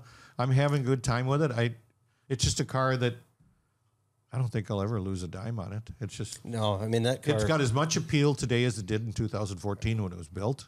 That one's pretty pretty Yeah. timeless. Yeah, and it it's so flawless in the fit and the finish and the bumpers the way they're tucked and the doors and everything about it. The, it's it's just a neat car. It's just it's kind of the right color with the right wheels. It just works. It just works It really does. Yeah, that was one of those cars that I, I thoroughly enjoyed putting test miles on. yeah, It was really, it's really an enjoyable car to drive, even with the transmission. even with the transmission that's in it. That's an inside joke. Yeah, it's I got, have to I have to listen to podcasts to find out my car has the worst transmission Well, ever it's- made in Well, it. you've driven it, you know. I- actually, I, it works pretty well. It so does. that, that was right. That was a good one. Yeah, that uh, was right Right in at- our Corvette, we put or our Camaro. Yeah. we put Well, that's because two you or beat three in? you beat the shit out of it so much. I don't. it was we couldn't crap. even do yeah, it. it was oh, crap the day it went in. It's, Oh, okay. Yeah, but that was right when that Legend, oh. which they're out of business now, right? They're out of They're go- business. gone. well, it the reason. Wonder we- why. I don't know. Maybe because the transmission sucked and didn't work. I actually then, they, wanted. then they sell transmissions, right? So I wanted can't the really have- transmission. it's not I- a good I- business I model, talked you is into that, Jeremy. yeah, I, I, because we didn't have to remodel the hump. It, it's Right. more compact. It was a smaller five-speed transmission. Ma- I think to make it smaller, though, they left all the good shit out. Maybe they did. I The don't parts that think- make it shift. Yeah. yeah. It, well, But fortunately, Tremec's got that. It's a TKX Mm-hmm. that they finally. The, the five speed's always been plagued with just a lot of bad shit. You know, the, the first to second gear shift was always brutal. They vibrate. They make noise. Two, and now three under power was about. you couldn't do it. Yeah, functional, right. yeah. But now that that TKX is kind of the, they finally came out with the solution. So, and it fits. It's low profile. Fits under there. It's, yeah. Anyway, that, that was that's a great car. I'm glad to have it back. Uh, it's a little noisy. The side exhausts are a little noisy, but it, you know it's running. When you start it. but uh, for those that don't know, it's got an LT1 in it, which is the new direct board injection, and it runs beautifully.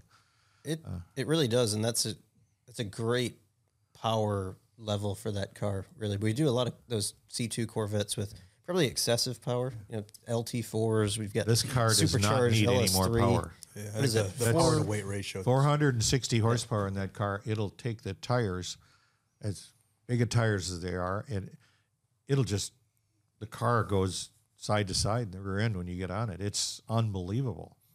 Yeah, it, it definitely it's that sweet spot where it's you can really stand on it and run through the gears, and it yeah, gives you enough excitement where Yeah, it's, it's it's, it's, a, not going to kill you. That's hurt you. part of the reason I wanted to buy it back because I always thought it was a kind of a fun car to drive, neat car to look at. It's just it's timeless. Just kind of the history. I'm, actually, I'm the second owner if I discount the two people that bought it in between. So But it just sat in a car collection, didn't it? It was a museum in between. Yeah, it, the first guy that bought it was from Lakeland, Florida. He had it in a car collection for a year, two years. Then he took it to Barrett Jackson, Palm Beach. It was bought by a, a friend of John Staluppi's, who buys a lot of cars at Barrett Jackson. His friend's also a dealer. And they took it to Staluppi's museum, and it sat there for two years. When I sold the car, it had 500 miles on it. It's got 600 and some on it now. So when I bought it back, it had 560 miles. Somebody had driven it a whole 60 miles in f- five years. It's a shame. It's ju- I think it just turned over 600 miles. So So that was kind of like in our contract for the Impala that we built next, is Yeah. that we were going to repo it if you didn't put over 500 miles on it. well, that, that the other car got 13,000 I think miles before I sold it. I drove it a lot, Yeah, that was. and that's another car I probably shouldn't have sold. I don't I don't know why I sell this stuff. Don't It's car ADD. I, You can't- got- I don't want to say I don't mind. need to, but it just you know uh, and Chris. guy Chris, Chris McPhee McPhee's bought got it, it, right? And yeah, he's got it. And I made him promise if he ever sold it that he would sell it back to me. Of course, I saw it on eBay about six or eight months ago. He was asking two hundred and forty nine thousand for it. That he paid a lot less for that. and I so I called him up. I said, I thought you were going to call me when you wanted to sell it. He said. I don't think I'm really going to sell it. I'm just out there fishing. I'm a car dealer. I'm going to see if somebody's dumb enough to buy it for that, I'll probably take it. And I said, yeah, well, you probably should. But uh, but anyway, Just like that, the car never sold. then I told him I bought this car. He wanted to buy it. He said, if you ever sell that, call me. yeah, The other person that said the same thing, and of course, there's all kinds of promises in the world, but the other one is Oh, Matt. Yeah. Yeah, Matt. You know, I just can't those, figure the think. part I can't figure it about it. All of this That's is too damn tall. I've, I've you're on number seven car. This guy builds one or two. He gets his car in the in the booth here in the in the studio. Ah. Yeah. Where am I? You know, it was. I'm on the I'm on the dirty picture. floor mat when you walk in the front door. yeah, we ste- we step on you every morning And I and, gave every you night. the rug. you step on me all the time. There's just something about them. I mean, it was a childhood dream. It was so iconic that car. It It's was black and white. too. Oh, yeah, it was- works. yeah, Wooderson's car from Dazed and so Confused. whose and childhood dream? all of ours, I think. Well, because It's you're more like a high school. You know, dream. Yeah, dazed well, and confused. you know, I've never owned a Chevelle. really? Nope. You should have one. You should experience it. No, it was. It's kind of in between. I'm You like, Six- you like a big car or a small car? well. You like obviously, the vets or the- obviously, I or got the a big Corvette and I got a '65 Pontiac. That's a Yeah. land yacht. Right. yeah, the- like you said, it's in between. I think that Yeah. it's the it doesn't. Well, I don't. It's just too many of them. You can blame that Yeah, I one. was on gonna say, me. you've I, always- I love that the picture, masses. so- Every car we've built has always been like a one year only or a specific model year or something that tied to, you know, a a special time in your history. right. so it's always been, you know, the 32 Ford, one year Yeah, only, yeah. 56 F100, one Yeah, year year only. only, yeah. 62 Corvette was a kind Yeah, of a one year yeah. only, but two year only for the body style. yeah. The 65 Catalina was one year only with all that trim. Well, no Well, one year. 66 changed. 66 got a little 66 different, changed, Yeah, Yeah, changed yeah, quite a bit. Yeah, The Yeah, you're right. 63 Impala was what your first car. yeah, yeah, yeah. Yeah. That's interesting. I never really like realized that, but you're right. Because Sev, no offense, Brad, we're building a beautiful Corvette for Brad, but he's got a 71. I just I, s- 70 was the year. Yeah. 71's tough when you lose that other headlight. Yeah. Uh, well, actually, of rear all the bumper Chevelles, matched that is better. my favorite year, though. That's it's a neat car. It is cool. Is Joe, But- Joe still using that? Do you hear much about that? Is that car getting used? Rogan I- owns it now, doesn't he? Yeah. he? Yeah. Yeah. Last I heard, yeah, he was putting some serious miles on it, but he's also been driving the shit out of that Camaro. So I don't know if the Chevelle's getting the same love. Has he ever been here? No. Doesn't know I don't he's, think I don't, doesn't know think, what he's I don't missing. think he's got a tremendous amount of free time. yeah, probably not. it just he'd, he'd be impressed. My name's Andy Stumpf. I'm a former Navy SEAL and the host of the Cleared Hot podcast. On the new Ironclad show, Change Agents, I talk to people risking it all to find solutions to seemingly unsolvable problems. So there are hundreds of thousands of some of the poorest people in the world digging cobalt out of the ground. Taking out a trafficker, force multiplying, because right then you, you take down the network, another guy's gonna pop back up for sure. 771 million humans are drinking dirty water. 2,000 kids will die today. You know, we're not going fast enough to solve this problem. Change Agents, an Ironclad original, coming soon to all major podcast platforms and Ironclad's YouTube channel at This Is Ironclad.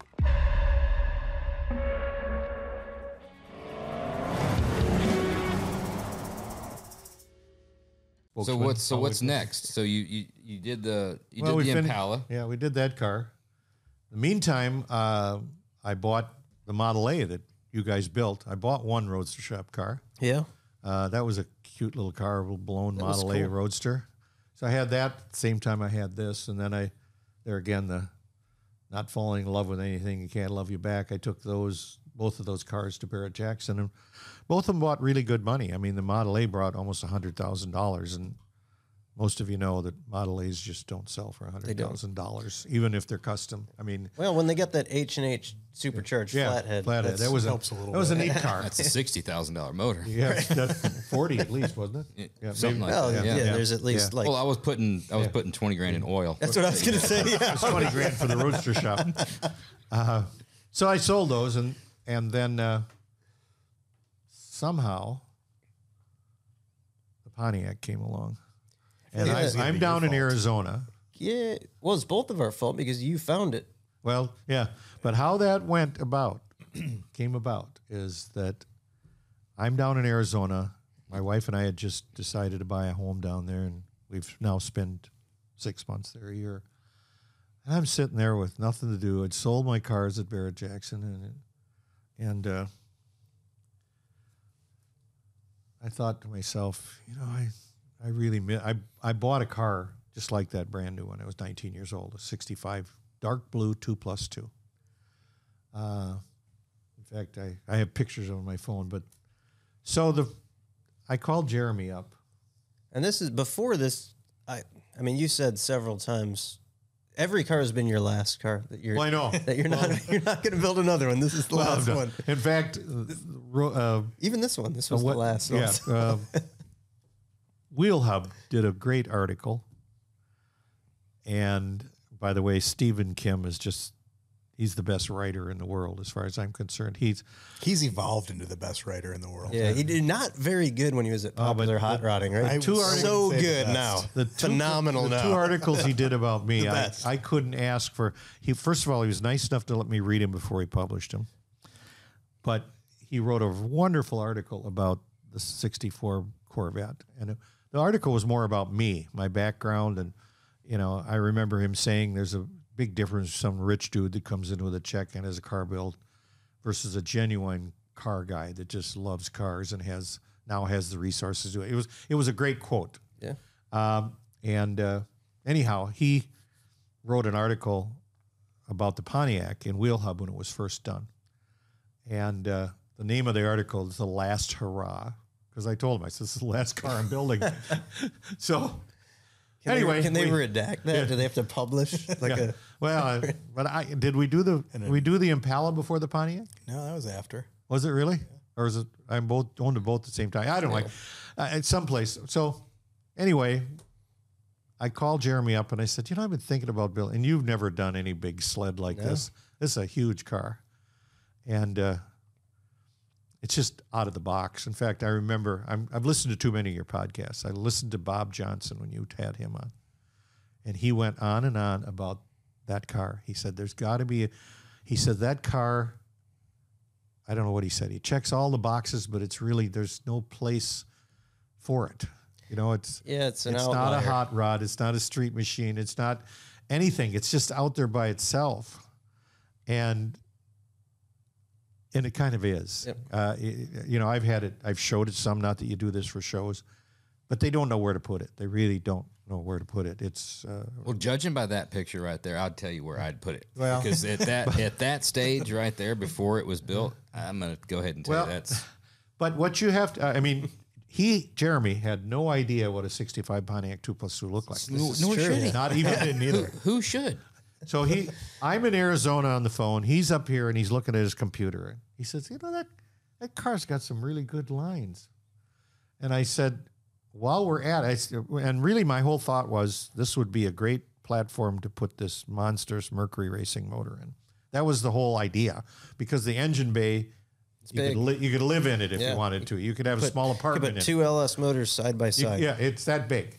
So I thought, boy, this is a great and a lot of power, big car. And I said, oh, by the way, let's let's design a set of eight lug wheels for it. And he says to me, if correct me if I'm wrong, what are eight lug wheels? Yeah. It wasn't They're- I'm, like a not a, a not a generational Pontiac thing. guy. Take him off the dually, maybe. I did Yeah. know that. Yeah, eight lug Pontiac- wheels are Right. one ton Ford. Yeah. so so anyhow, that's that was the whole conversation, and so we finally decided this is something we should talk about doing. Had to find a car. I'm all over the internet looking at auctions, and somehow, Phil, I think you found this It was in on Vegas. right? Craigslist in Las Vegas. It on almost- it looked- Craigslist, It's one of those that look too good to be true. Yeah. It's fake kind of ad. And so I'm only four hours from Las Vegas. I get in the car and drive up there.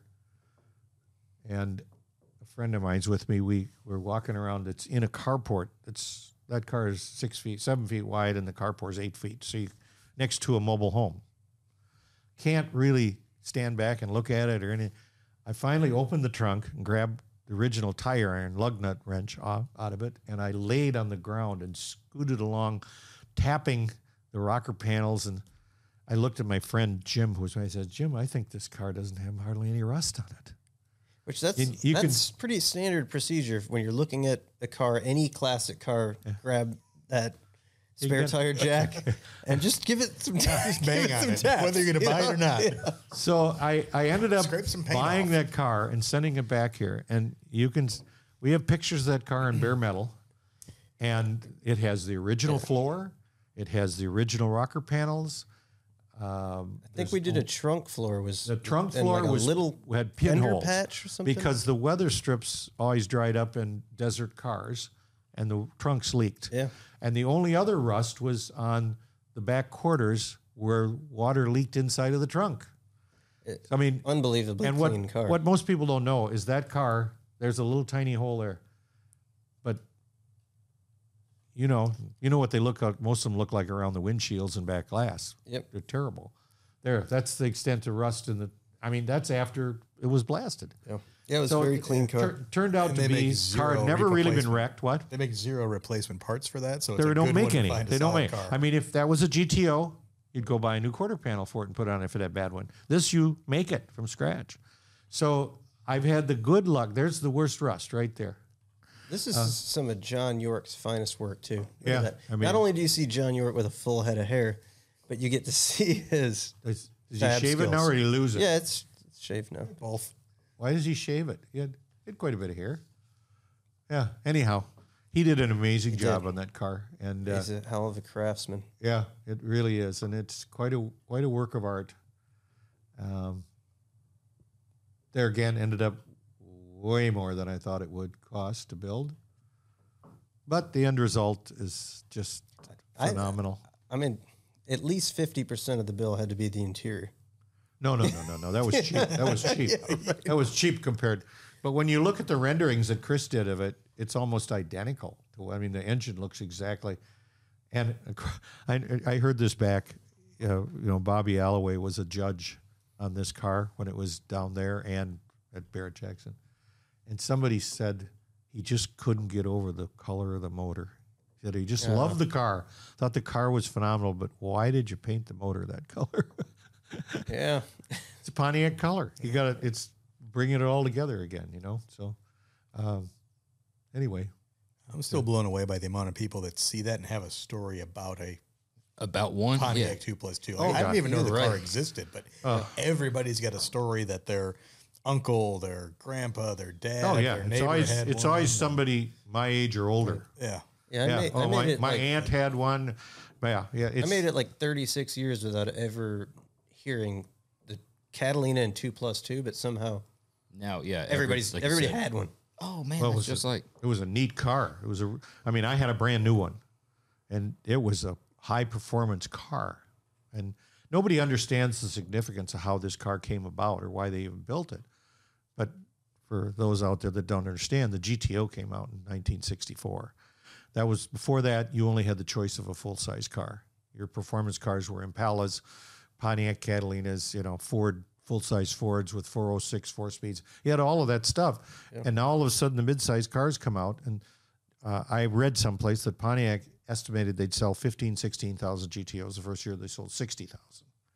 So four times what they thought they were going to sell.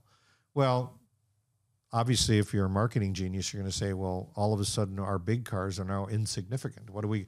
How are we going to keep that relative to somebody's needs in the performance Sure. end of cars? So, so they put a 420. The smallest horsepower you get in a two uh, in a two plus two was 337, 338, 338 horsepower.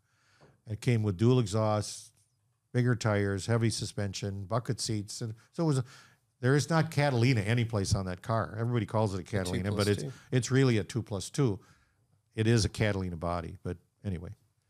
But uh, I just love the silhouette on that thing, like the side profile and the lines. It's, it's it's just got sexy a, when it's sitting yeah. down that low with big wheels. yeah. I want to like take my wife out to a nice dinner in that car. you know, it's just it's kind of Not got the, that easy, look. not the Like easiest nice car to Lawry. drive. I don't want to parallel park it though against a curb with the wheels that are on it, but Yeah, it's got a lot of horsepower. a lot of horsepower. you just toss the valet at Lawry's a Yeah, you wouldn't. hundred and say keep it up, keep it up front. I'll park it. yeah, that's You know, probably the gorgeous car. of all. I mean, I've got a couple street machines of the a street machine of the year, truck of the year, a couple GM design awards with cars you guys built. This car, probably the award that I have that is probably in my mind the most significant, and I don't deserve it. I have it. You and you, everybody here, and John York deserve it. But when we took that to the Grand National Roadster Show a couple years ago, and it won what's called the Triple Gun of Excellence Award, and that's given to the car at the Grand National Roadster Show. That's well, it's judged by uh, Charlie Hutton, uh, Darryl Hollenbeck, and what's his name? Cotty Speed Shop. Yeah, Zane, Zane Cullen. Zane, Con, Zane Cullen. Those three guys, quite a few years, got together and said, uh, all these plastic trophies that everybody gives out in different classes, we're going to give our award for what we think is the coolest car. And this car was not even on display; it was in your booth. And all of a sudden, I think uh, Phil Smunt came up. and He said, "We just won the Triple Gun of Excellence award with this car." And I said, "What the heck is that?"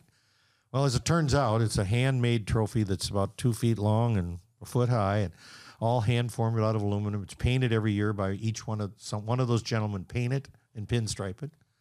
You would turn it upside down, and it's flat black inside, and it's autographed by all three of them. And it's judged on overall build quality, best body work and gapping, and best paint. Hmm. And these are three people that I think are pillars of the industry Absolutely. in that area. And if they looked at that car and gave it that award, that's pretty impressive to me. It and is. That's I, awesome. I personally called two of them and emailed one of them to thank you, thank them. I don't. Most people don't even acknowledge them, but um, it that's a that's a real. I mean, it's gotten other, but it, it hasn't won the awards that some of the other cars have. Good, but uh, as the other ones have won, but it's a better car than any of them. Absolutely. We, we showed up to SEMA with uh, when they GM changed to the Chevy Design Award after they killed. Uh, Yeah, Worst timing. yeah. Timing was Timing's bad. never really been And our the, thing. the car went through COVID. I mean, Yep. it's it's just the timing. and was, it lived. It survived. it- well, there's We had a mask on the front people, of it. Though, people so- still love to see it. I take it. I, I mean, I'm fortunate enough to spend winters in Scottsdale. Scottsdale is it's like a unbelievable place compared to living here in the wintertime. And and I, in fact, I'm probably eventually going to keep whatever cars I have, all of them down there because you can use them a lot. There's a market if you want to sell them. The weather's always good. You know, I just go on and on. But I take it to Cars and Coffee, and I've taken to some of these Ferrari events and Lamborghinis, and nobody pays much attention until you start it up. Yeah. that'll wake some what in the up. hell is in It, that? it No. sounds pissed off. Not what you expect from that car. yeah, right. It, it, it's quite, quite a reaction from people, but uh, it's got. In fact, I don't know if you pay much attention when when it- when it's been on your website or uh, on on Facebook or Instagram. It has gotten. I mean, there's always the goofy comments or like Yeah. I wish it had a Pontiac motor in it, stuff like that. But Yep. it has gotten more favorable comments and some of the best comments I've ever had on cars. And I actually, when I find a good one, I copy and paste it. I've got like five pages on a Word document of all the things that have been said about that car, and it, it's it's pretty amazing. It really is. Um, yeah, people, the people that get it, get it. They get it. Is cool. They, they get it. It's it, it's just it's just well done. I mean, that's all there is to it. That that car, if you remember correct, was a trem- tremendously difficult to get across the finish line. You remember that that was at the time when we were the car is going into final assembly, and probably one of the first cars that we have ever done that has a tremendous amount of trim on it. Yeah. Custom bumpers that were modified, everything that needed to be chrome plated was modified. Yeah. And it happens to be at the chrome plating facility that also happens to burn to the ground. We had to retrieve the Well, bumpers we're- out of. Jo- yeah, Mishler broke. He basically put his life on the line. Yeah, Josh absolutely. Mishler. He went, Went in, in a back door when the firemen had shut the place down, said nobody No can get in, and yeah. snuck in and got those bumpers. Do you But- remember the picture? The rear bumper was on a bench. Yes. Remember? Yep. It was Yeah. like sitting on a bench, just lightly charred. But I mean, literally, like the, Some of the them they, world they were was, copper plated already. Yeah. The world was coming to an end around that car, and it was like It just between- didn't. It did not want to get finished. No, it was That fighting car us. fought and fought and fought. But we prevailed. Yeah. It's Probably should have waited till COVID was over and then bring it out now. But when we did start a fad, um, I mean, there's two or three. Well, you just finished the Survivor we did. car, It, it- yeah, definitely. I think which woke you, people you up. bothered to put a 15 minute video together about that car, and you, I think you gave me all of about two minutes on mine. So I feel a little cheated.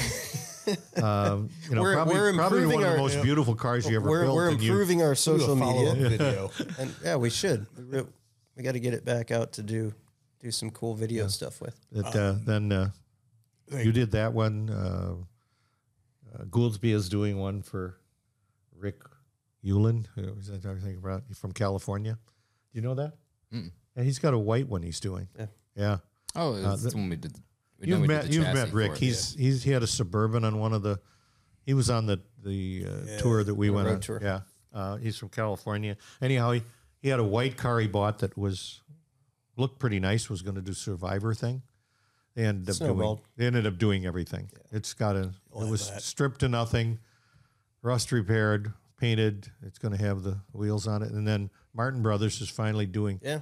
I had I when I first started this car, I kept looking for more information on that because I'd see them driving that in some of their little TV shows, Sure. and I thought, why where where is this car? Why don't they ever feature it? What's its daily driver? Yeah, that, that's Joe Martin's actual daily drive. I mean, he drives the hell out of that Yeah. thing, which that was that's a cool car. I mean, that one when Chad was telling me that they're putting 22s on the back, I'm like you're fucking crazy. Yeah. What? Why? no. a- 22s? yeah, absolutely not. They, they look really good. Really? Yeah. if you- Massive wheel opening. yeah, 20 the car 20s are not and big enough? The 22 on the back of that car actually looks what pretty wheel are they using? I'm not sure what They're not using the eight the lug wheel tile style wheel. No, but the wheel looks good. Does it? Probably get Jesse to do a 22. Have you seen set. the car? Have you seen it? I've never seen it in person. Yeah, okay. Can is there any pictures of that floating around? I'd love to see it what it looks like, but It's it's a good looking car. Yeah, but you know the, the wheels make this car. I mean, they just really do. I mean, of course, like you said, the phone rang off the wall saying, "Where can I buy a set of those?" Yeah, Yeah, it's, every it's not time for everyone. it's- Every time Remortgage it's the on house. go go to your banker and get a second mortgage.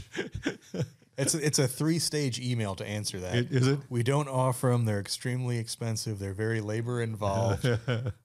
And then they come back again, and then come back again, and then I give them the price, and it's a Jesus. That's more than my house cost.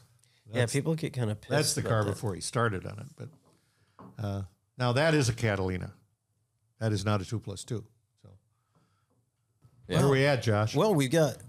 What do we got going on now? There's We got yeah one okay. left. Well, you, we've you got missed we've got another one. Well, yeah, we touched on the, the Impala. Was you've we embraced the Survivor Yeah, that kind was of the- builds, and we that was- finally got you. That was the first car I owned, and I also found that at the- miles on I something. found that at the same car event that I bought the Corvette at.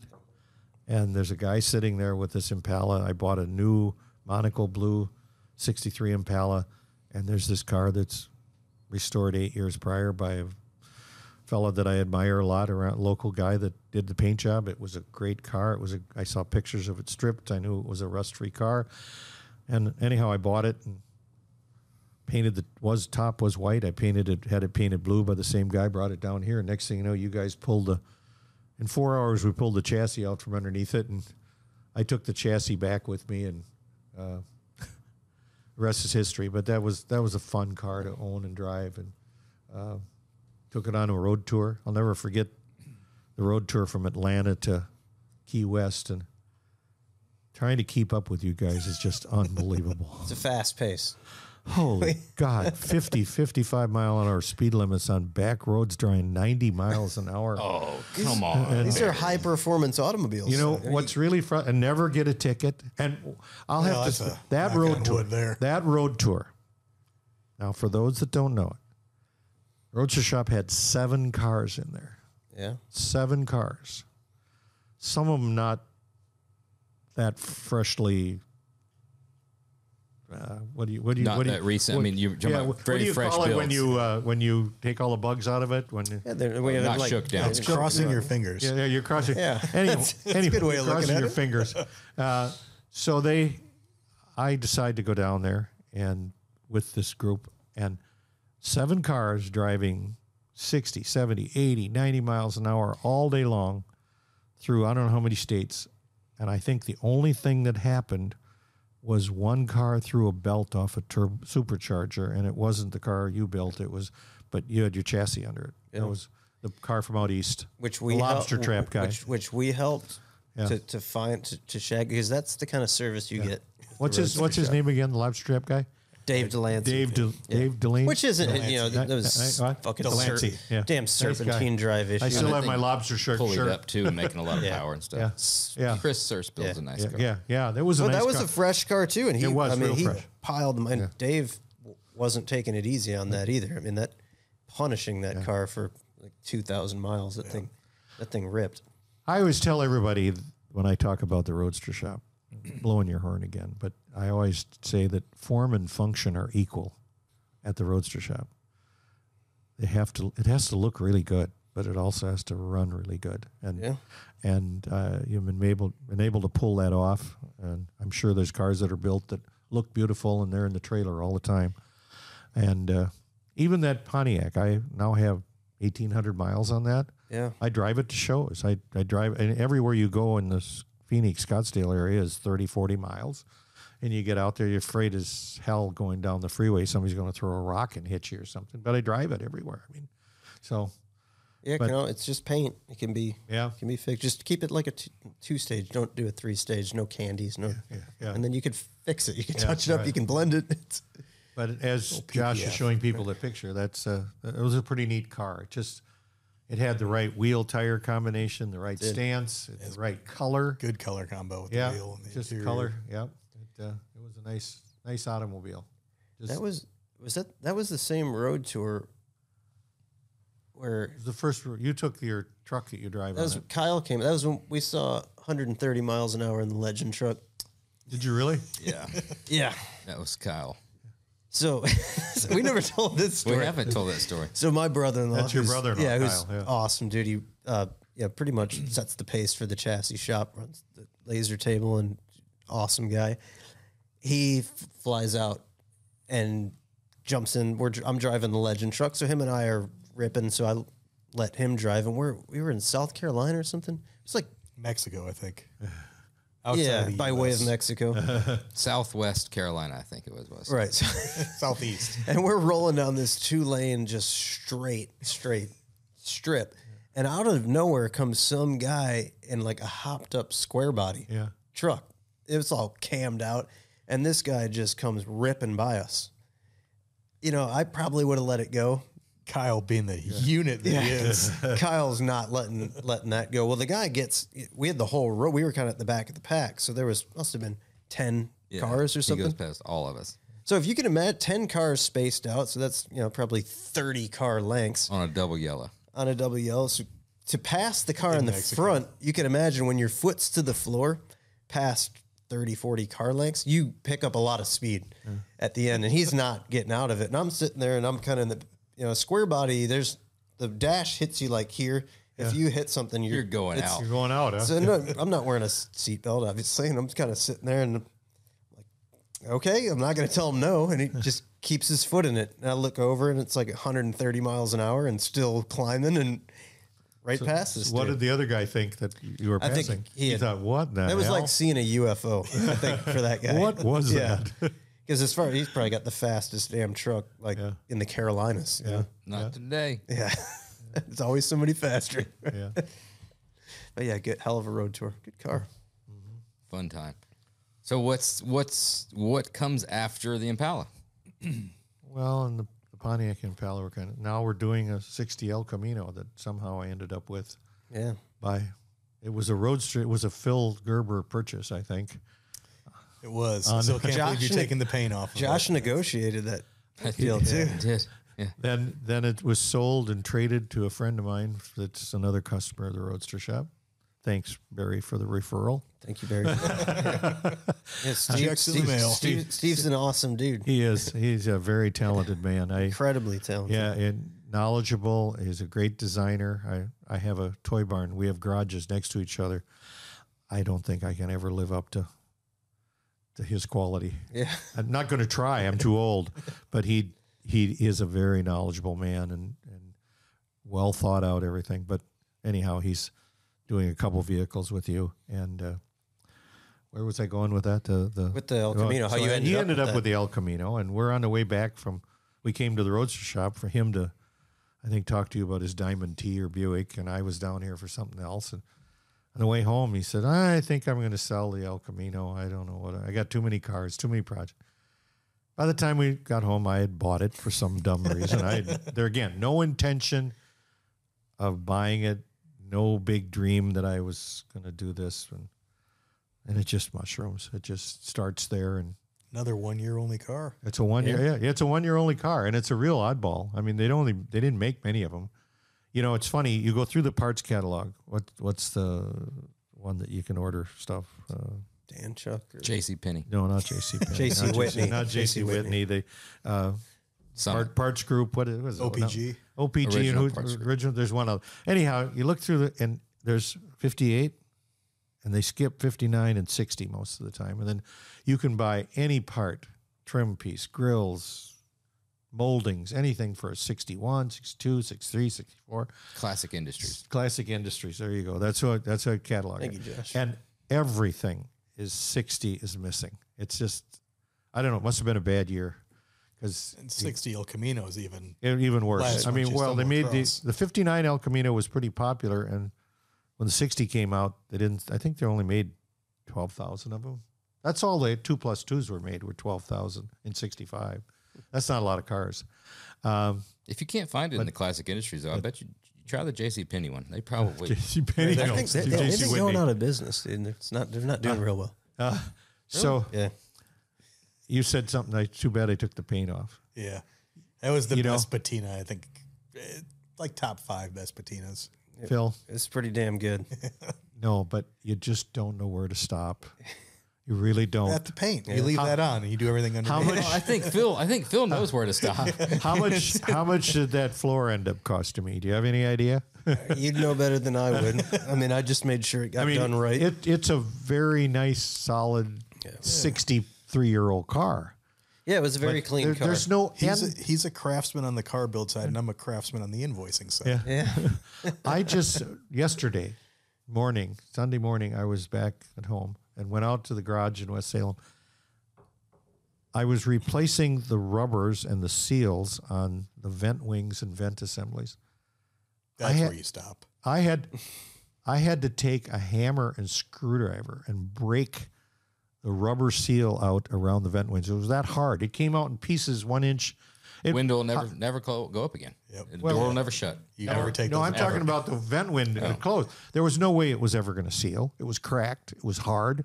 I mean, where do you start and where do you stop with these survivor cars? I Well, that's that's the beauty of the Survivor. You stop right there with the paint and the the vent window. And you- Vent you window leave is the vent exactly. windows- you don't touch that fucking vent window. you leave the vent windows leak.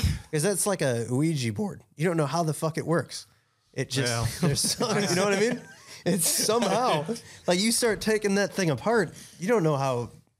I mean, you, Yeah, yeah, I'm with you. I don't know I how think the you hell got to get Chad involved. Exactly, Chad yeah, we're gonna go back. He's- master at Why Chad the was vent the window guy. master at vent windows. was he? Right. Yeah. Ship him down to Texas. Call Chad up. Say, I need some help on these vent No, I. I I got them all apart. I cleaned it all up and I, you know, painted things and I put new rubbers in them and put new smoked glass in it. I get involved in some of this stuff. You know, I I- I'm not totally helpless. No, you're absolutely not. I mean, that's You have to you have to say that I'm probably, without a doubt, probably one of your most engaged customers. I would say so. I, mean, I would think. I live this every Yeah. every project. and you brought it, you and Steve together could probably your skills, your project management, and Steve's got a tremendous amount of skills within Yeah. a variety of different areas. You guys could probably just have a hot rod shop and not need the. Yeah, but we'll build you I chassis. know how old I am, and he's getting there, and we're not going to do that. But but uh, yeah, it's I don't know. It, it's fun. It's a sickness. I but you know a lot of a lot of those cars. I'm I mean, you're four hours away, but I I'm down here every when you're building a car for me. I'm here at least once a month, maybe. You you have some of these fat cats that just send you a check and you, they never they never see the car until the day you present it to them. They don't know what they're getting. There's so uh, many less times to gripe about the invoice, though. I don't know. The, the bills are just enough to scare the hell out of me every time I get them. So I, I Just- don't know. I, Just pay them and don't look at them. It makes it so much easier. I'm I'm really old school when it comes to that. I just I still can't get over sometimes what this stuff costs. But everything costs so much. Everything. I just finished remodeling our house in, in Arizona and it you know, it's Uh, whose idea was it to machine a center console from a single piece of aluminum? Whose idea was that? It think wasn't that mi- was yours, Wasn't wasn't it? mine. Yeah, I don't- No, was no, that no, mine? no, no, no. That's a Jeremy. That's a Jeremy. I thing. That's not how it was presented to me. Yeah, I don't know if No. that was. I think he came to me and said, "We're going to machine that." Eh, Barry wants to do it. No, I try to no, talk no, about no, it. no, no. I Oh, want. yeah, so I- it's his idea. He's just blaming it on Barry. I wanted That a center. seems like it's. I wanted a it's council, but I, I, I'm. Is he leaving? it seems like it's not hard to figure out. It looks like you're stumbling on this, but it seems very clear. I was walking it back as it was coming out. It's just starting to make sense. Let's just move on from that. We're talking about the El Camino here. We're not El the Camino. Catalina. The Catalina's No finished. center console in that. Right. Yeah, that's zero. It's- I bought one. There's no back seat, no trunk. That's right. I thought this was going to be a cheap build because it doesn't have much of an interior, doesn't have a trunk. You know, it's, it's getting right up there. You get twice the paint though because you got to do it on the No, inside. I, of I the got a, I got a wonderful guy back in Wisconsin. You guys don't have time to paint things. You that's the big bottleneck here. I mean, I could r- put another ought on the cost of the car with a paint job here. yeah. Paint gets expensive. It's, it's incredibly labor Yeah, intensive. I, I was listening to some one of the podcasts, and somebody said, "Well, that's a that's a six digit paint job." Maybe that was Jonathan Ward or something. I don't know. Some, somebody I was listening to. There's paint jobs that could. It, it's always amazing at these car shows. Like, what that car cost? You got fifty in that? You got seventy five in it? You know? briefcases. Well, there's, I mean, there's something to be said for doing it that way because a lot. I think this has come up in the past that a lot of times, some of these paint jobs and some of the, the level that you take some of these cars to is maybe not for the customer but for your peers. Yeah, you know, right. So to be for people to understand that you don't want the original paint. You, some guys just you want it. You want a decent paint job. You want shiny paint, but it doesn't need to be a showpiece. It doesn't. you know, it's, you're not looking at win the Mother Shine award. It, you just want it shiny blue. Yeah. which is What you're doing fine. with the car. yeah, We need to. Do, do we need to like make a? Survivor paint or something. Well, you got to like make the push that like okay paint is okay. That Is was is- that like, was a beautiful car to do a survivor car. it, oh, it really was. I mean, that car had been restored uh, six, seven years before I bought it. It had the original chassis, but been painted and cleaned up. The the paint job on it was beautiful. The man that's painting the El Camino painted that car. Paint. We never touched the paint. It had a little scratches in the moldings. Sure. The bumpers had a little scratch. Little things that you could park it someplace and not worry about it. But ninety nine percent of the people saw that car. They thought, "Oh God, it's just gorgeous." Yeah. and, and you drive down the road, thumbs up, and what year is that? You know, cool car. You know, but uh, It's a lot of the problem with getting into painting a car because you take everything apart and then you're going to make the trim fit better and then Yeah. you're going to shave the antenna holes and Yep, then you're going to you tuck are. the bumpers and you're going to get rid of the bumper bolts and then you're going to do this and then you're going to do that and it just we don't keeps have to do all of that. We're not doing that with the El Camino. We're basically Yeah, it's- that's where, where most of these things kind of escalate from. is like you've done these forty-seven things, you're not gonna Yeah, I not know. do number forty-eight. It's a thousand dollars to do it now, or twenty thousand to go back and do it later. well, it depends on what you're going to do with the car. I mean, this car was never meant to be a show car. That El Camino is not going to be meant to be a show car. Although, I would guess it. That car ended up on the cover of Muscle Machines magazine somehow, cover car, and I wouldn't doubt that the El Camino will. The El Camino is going to be cool. It's a neat car. It's an oddball car. It's going to have the right look, the right stance, the right pedigree. You know, it's going to RS built. You know, Yeah, we're 50-50 on that no, one. no, no, no, no, you're not. No, I'm I'm just taking care of the paint. And the Did we, did we pick a color on that? I saw a couple colors. We did. Yeah, we, we came full circle on it. We're That's back right. to the we looked at Bentley colors. We looked at a Cadillac color, and after we sprayed it, it's we're painting the original color. And it, which it- I, that's an important lesson for like shops to to learn that some you got to like got to understand the customers and you got to know when to let them take the reins and when to like Barry's got you got great taste, you know. thank you. I, And- don't, and- I didn't know and- that I do, but Well, and I and you you shouldn't be afraid.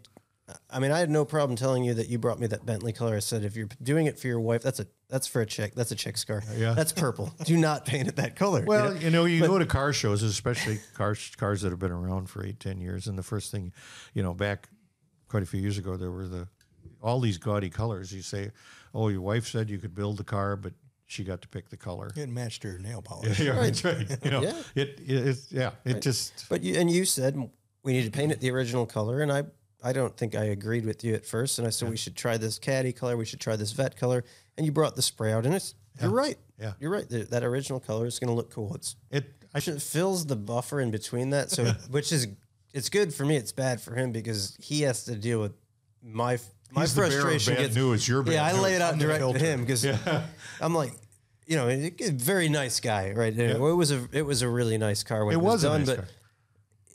we had to Hopefully he's not listening. airbrush airbrush running stallions in true fire down the down the louvered hood sides.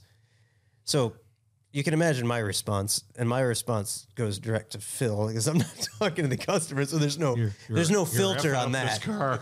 Yeah. I built this beautiful Yeah, I car. don't- Now I you're don't know screwing that it up. it's the best fit for this car with like the classic style that we're going to, Uh-huh. and nope, that was met with resistance. So then we ended up uh, compromise and built a second set of hood sides so we can real fire horses running through one set and take those on and off. Take it to car shows and put your other hood sets on, so, you we- can take credit for it. Huh? we had stallions. Yeah. And, but I mean, today, Mike didn't Mike Lavallee paint those? He did. Oh So God, was that's the a deal? The that's a big stallions- name. the stallions were on fire, They were running, and the fire was coming off of them. You know, so they were running fast. when stallions run, there's there's fire that comes. I didn't know. So that's, You had, a, that's, you had a big I name think I painter would've had- painting this. That was not cheap. I would have had more.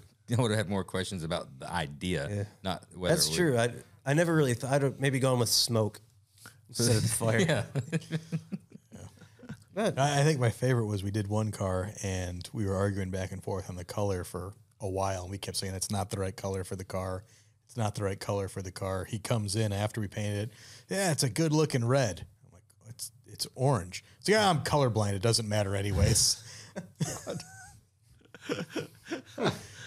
so yeah, that one took some tongue biting. Well, it's yeah. it was the shade of gray that he Yeah. wanted. yeah. yeah. Well, Barry, it's been awesome. It's been awesome. Huh? We come to some of the standard questions that we ask all guests. Yeah. So, Fire away. best piece of advice that you've ever received? Oh, I think my dad always used to say, "Get up and go to work every day. Work hard, and the money will follow." And I kind of lived by that. I mean, I've ne- all the times I was in business, I never, never dwelled on profit. Not that I didn't want to make profit, but I, I just a just byproduct the of philosophy of getting up and putting in a good day's work and accomplishing something every day, and uh, do the best you can do, and uh, that's I don't know. That's probably the best advice. I don't. Now, what about? I've got oh, go ahead. oh, after you, please. What about advice you would give? Because, I mean, I I admire your generation and the generations. It is a different generation. the generation. generations, yeah. second the, the oldest guy you generations that are here. that are fol- that are following us. Yeah. they could probably use the advice more than our generation. But I mean, what's the best advice you'd give to somebody in business? I think it's the same thing. Get up and work hard every day. Do your best. Some people are fortunate to have more talent than others. Um, you know, some You think you think hard work supersedes talent sometimes? Or- sometime. yeah, no, I, I, I, there's definitely some talented people. I mean, uh, there again, I'm listening to some of your podcasts, and and it's been interesting. Look, Gale Banks, I just I couldn't get over on this. This guy's a brilliant Yeah. man. You know, uh, I I uh, uh, Ward, even though he's a little out there, I guess. I don't. that was very interesting. Uh, the one I really liked was the Outlaw guy. Um, um, Outlaw, the Porsches. oh, Oh, Rod yeah, Emory. Rod Emory. I Yeah, mean, he's a cool guy. I'm a Porsche guy. You have to understand that. I, I've had four GT3s. I've restored a couple old 356s. I mean, they're neat cars. I, I the, my gamut of car interest is all over the map. It isn't just hot rods. I mean, I've owned a few Ferraris.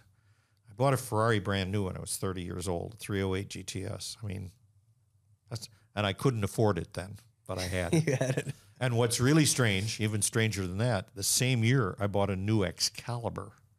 That's now that's weird. Yeah, I don't know. That I'd be, That's I'd be direct, putting that out there. direct opposites. I know that. We can edit. The, the good they can edit all the stuff out. What exotic animals did you also have at the same time? I time? didn't have any exotic animals. I think I think at the time my wife had a Pinto she was driving. Oh, because you Pinto spent all the money on the Excalibur. Well, I but see you in an I- Excalibur I'm with one honest, of the I- lions from Siegfried and Roy, the white one. Like I a couldn't mini have- giraffe. I, I couldn't afford these cars at the time, but I had them. what did an Excalibur go for? a Well, I paid- Corvette plus whatever was on top of that. Well, I, the the 308 GTS I paid forty thousand dollars for. That's what the sticker price was. I didn't buy it from a Ferrari dealer. I bought it from Joe Marchetti. You ever hear that name? No. He you ever hear That's the like a- Como Inn in Chicago? Yes. The restaurant, Italian restaurant. Hmm. Joe Marchetti owned that. He's deceased now. Yeah. This was Lake Forest Sports Cars was in business, but if you wanted to buy a Ferrari, you didn't buy it in Minneapolis. There was no Ferrari dealer other than Chicago. Joe Marchetti was a restaurateur, but he he could get more new Ferraris than the Ferrari dealer could. Hmm. And I bought a red tan interior 308 GTS. The Excalibur, of course, at the one in 1978 when I bought that car new, they were the fifth largest manufacturer of cars in the United States. Really? Yeah, General Ford, General Motors, length, Ford, General Motors, Chrysler Corporation, AMC, and Excalibur. But that was built on the General Motors platform, right? It was a tube. You'd appreciate the construction of this. This thing You was would. made out of You ought to get you. two by three by quarter, I think, Okay. square wall? rectangular tubing. There weren't they like six thousand pounds or like Oh, that tanks? was terribly. Uh, the frame had to weigh a ton, but it had at the time it had a Corvette independent rear. sus- They bought all the components from General Motors. It had '60s vintage C3 type rear suspension, front suspension. They bought the motors from General Motors. There were 454s and big block Chevys. That's it a big block Chevy and an automatic transmission. It was a well built car, disc brakes all around. They're just real boogie wagon, you know. They the only and the, every the thing that ruined the car the most is they put Volkswagen taillights and parking lights in it. So that was the thing that. But it was- So that was the thing that killed it. It was a the neat. Well, taillights. no, they were in business and made some money and made a lot of. Then, then they had to try to keep adapting to the new regulations, and they made a four door sedan. And I, it's hmm. just I, I'm I'm all over the map in this stuff. Yeah, you're all over the map. I've got two visions right now. I've got 308 GTS, 30 year old Barry with a mustache and the short shorts, rel- reliving the Tom Don Selleck the days. magic wand. and then This I've was, got this was before Magnum PI. Magnum PI was not out then. Okay. He still got the shirt. then I then I turned forty and I got into airplanes. Model airplanes or real that's- Oh, airplanes. real airplanes. yeah, real airplanes. In fact, I think the first couple times I came to see you, I flew. Yeah, I remember you. I flew down here. Yeah. Yeah. Yeah, uh, I'll never. I mean, I always. Your advice was always just never buy a fucking plane. It was always. I, I, I'll always remember you just always saying that. If it flies, floats, or you know what. And that's the reason I've and that and, that, and that's and that's the reason I've never bought a plane. You know, the- I, I yeah, know. like, I- Well, I've wanted Because we were buy- just looking at that huge jet, and you're like, Barry said. Don't. Well, I, I came that close to buying a small jet, but it was a great experience in my life. And I, I like I told you at the very beginning, I'm a really blessed guy. I spent 20 years flying a personal airplane, and I we had a home in Colorado, and we'd fly out there with the kids, and we'd land. Had a suburban at the airport, getting and drive over to our house. I mean, it was really. I I bought a single engine plane when I was 40 years old. I got my pilot's license. I bought an airplane three months after I got my license. Then I got my instrument rating in that airplane. Then I bought a Beech Bonanza, which is a pretty nice single engine plane. Flew that. Then I got my multi engine rating.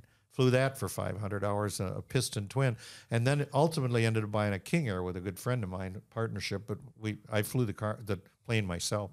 So you know, I've got a thousand hours in a King Air. That's a turbine power. That's go to flight safety twice a year to keep you so that your insurance company would love you enough to insure you. What great- was more exhilarating, flying that first time after your license, or driving that Excalibur around? Oh, the, Excalibur was fun. it was a neat car, um, but the flying thing. I also lived on the water and had boats and stuff for, and airplanes are in that same category. The happiest day of your life is the day you buy the boat, and the day you sell it. I can say the same thing about living on the water. I lived on the sub uh, little on the Black River, which runs into the Mississippi, and happiest day of my life is the day I bought that house, and then I built another house there, and then I sold it, and uh, it just the the flying thing is tr- there's a tremendous amount of stress. I mean, I put my family in an airplane that I'm flying, and I could kill them real easily if, with one mistake. And Yeah. If you start statistically looking at small private airplane accidents, 80, 90% of the time it's pilot error. You just, you screw up once, you're dead. and uh, so I, I think I'm. And of course, I developed this hearing issue I talked about earlier, where I had some dizziness and vertigo problems. So I, I basically at 61, 62 years old, I had to stop it. I, I sold the business, and I, you got to have a business to write an airplane off, and you can't just own this privately. You got you got to have some way that Right. the government participates with you in some to be form able or to another. absorb, absorb a little bit of that. yeah, you know, you got to expense a few things, and and anyhow, it's it's over, but it was a great experience. Just like that's when I got out of that, I got into cars again, and there was a whole gap in between there, other than when I bought the Excalibur, and you know, at thirty, from thirty to there was a time in there all I did was change diapers and have kids, you know. Well, what did you do when you had the Ferrari? Like, what's you go out to get the Ferrari? Yeah. What was what was the thought process like? I just thought it was cool. Just Yeah, I don't get. I wanted. I mean, I know why I like at 30 years old. I know exactly why I would want. i I'm sure it's probably the exact same reason that he would want. Well, when I turned 40, my wife and I were, re- well, we got married when I was 37 years old or remarried. We flew to Germany and picked up a new 911 at the factory. And so I tr- I tried all, all Is the that time. a carry on or check? How did you get that thing back from? They're pretty no, I ship you ship it back, and you, I picked it up in South Carolina. You get European del- European delivery, and they you could pick it up at the port of entry, or they'd deliver it to the dealer you ordered from. But I actually flew out there with my son, that's now 50 years old, and we drove it. We drove it back from South Carolina. That was a great car. That's cool. I I've tried over the years to have. It's like you buying the Roadster when I turned 60. That was I try to do memorable things on Sure. major birthdays. so, anyway. Yeah, I get I got I got one piece of advice that uh, actually got from you that stuck with us for for quite some time. You probably remember it as well. Is it your uh, your six P's? yeah, that was another one of my sayings. I, you'd walk in my office, and like where you got the RS, I had a picture frame about four feet long and 18 inches high, and it had seven capital P's framed in a picture frame. P, P, P, P, P.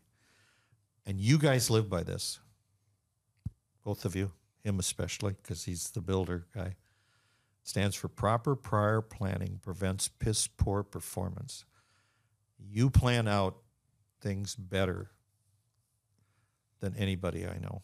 And I mean that in the car industry. I mean, there, there's some very talented people out there, and I don't know everybody, but that's what I've been most impressed about this place. Nothing is, I mean, you watch all these goofy shows and you see all the drama and the mistakes and uh, that are going on. some, me as an amateur, I'm looking at it and saying, I know better than that. What the hell are you doing that for? you know, they they had a and Dave Kindig's a wonderful guy. In fact, I got a picture on my my, wife finally met him. She she always uh, used to tease me. I'm watching I watch bitchin' rides on TV. She says, "You watching bitchin' carburetors again?" so I introduced her at Barrett-Jackson this to him this year, and I said, "She calls your show bitchin' carburetor." So she we got a picture, and he takes a selfie with her. And uh, anyway, but. Uh, I'm watching Kindig's show and they're doing one of these Mercury racing motors.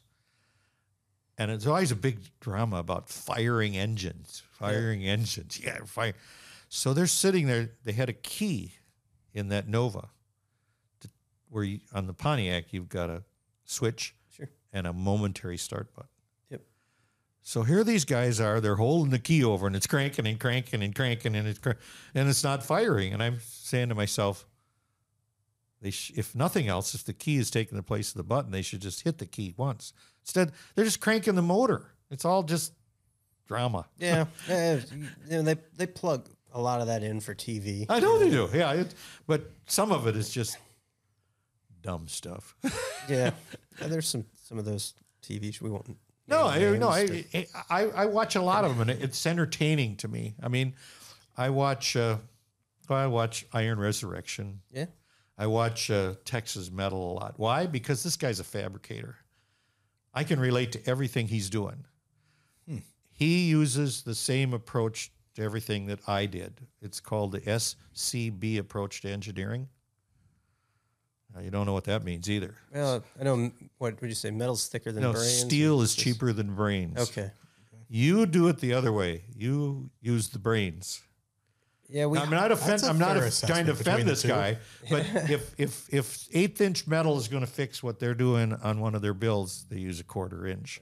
You know, it's no no regard to weight. I mean, Yeah, we just we hired the brains. We've You- got some you've done a great job Got some that. really You- yeah. intelligent guys up in the engineering Yes, team. there is, so- and, and it never fails to amaze me.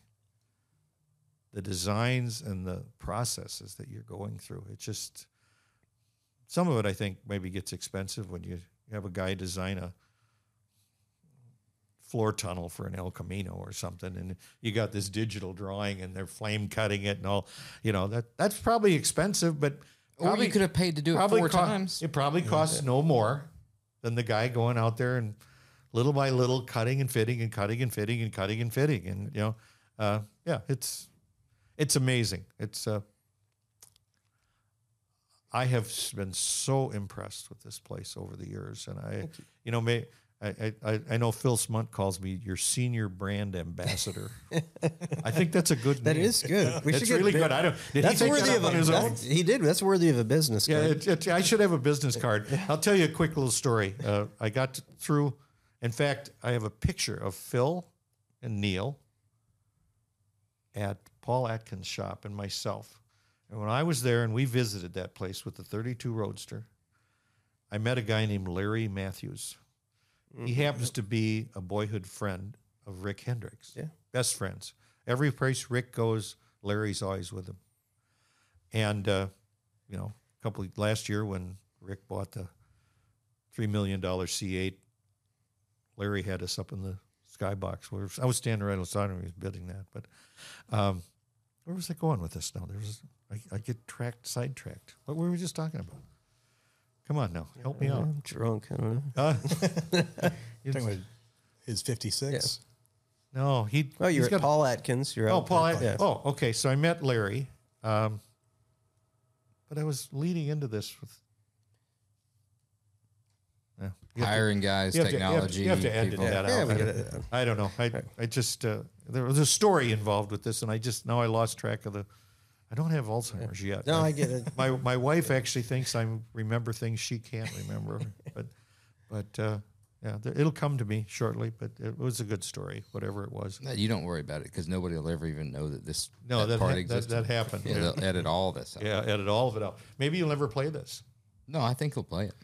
we have we have to play them. Oh, you do. Yeah, 'cause- Why do you have to play? 'em? Well, if you don't, we'll run out of stuff to play Oh, every week. All right. Okay. What's the next question for everybody?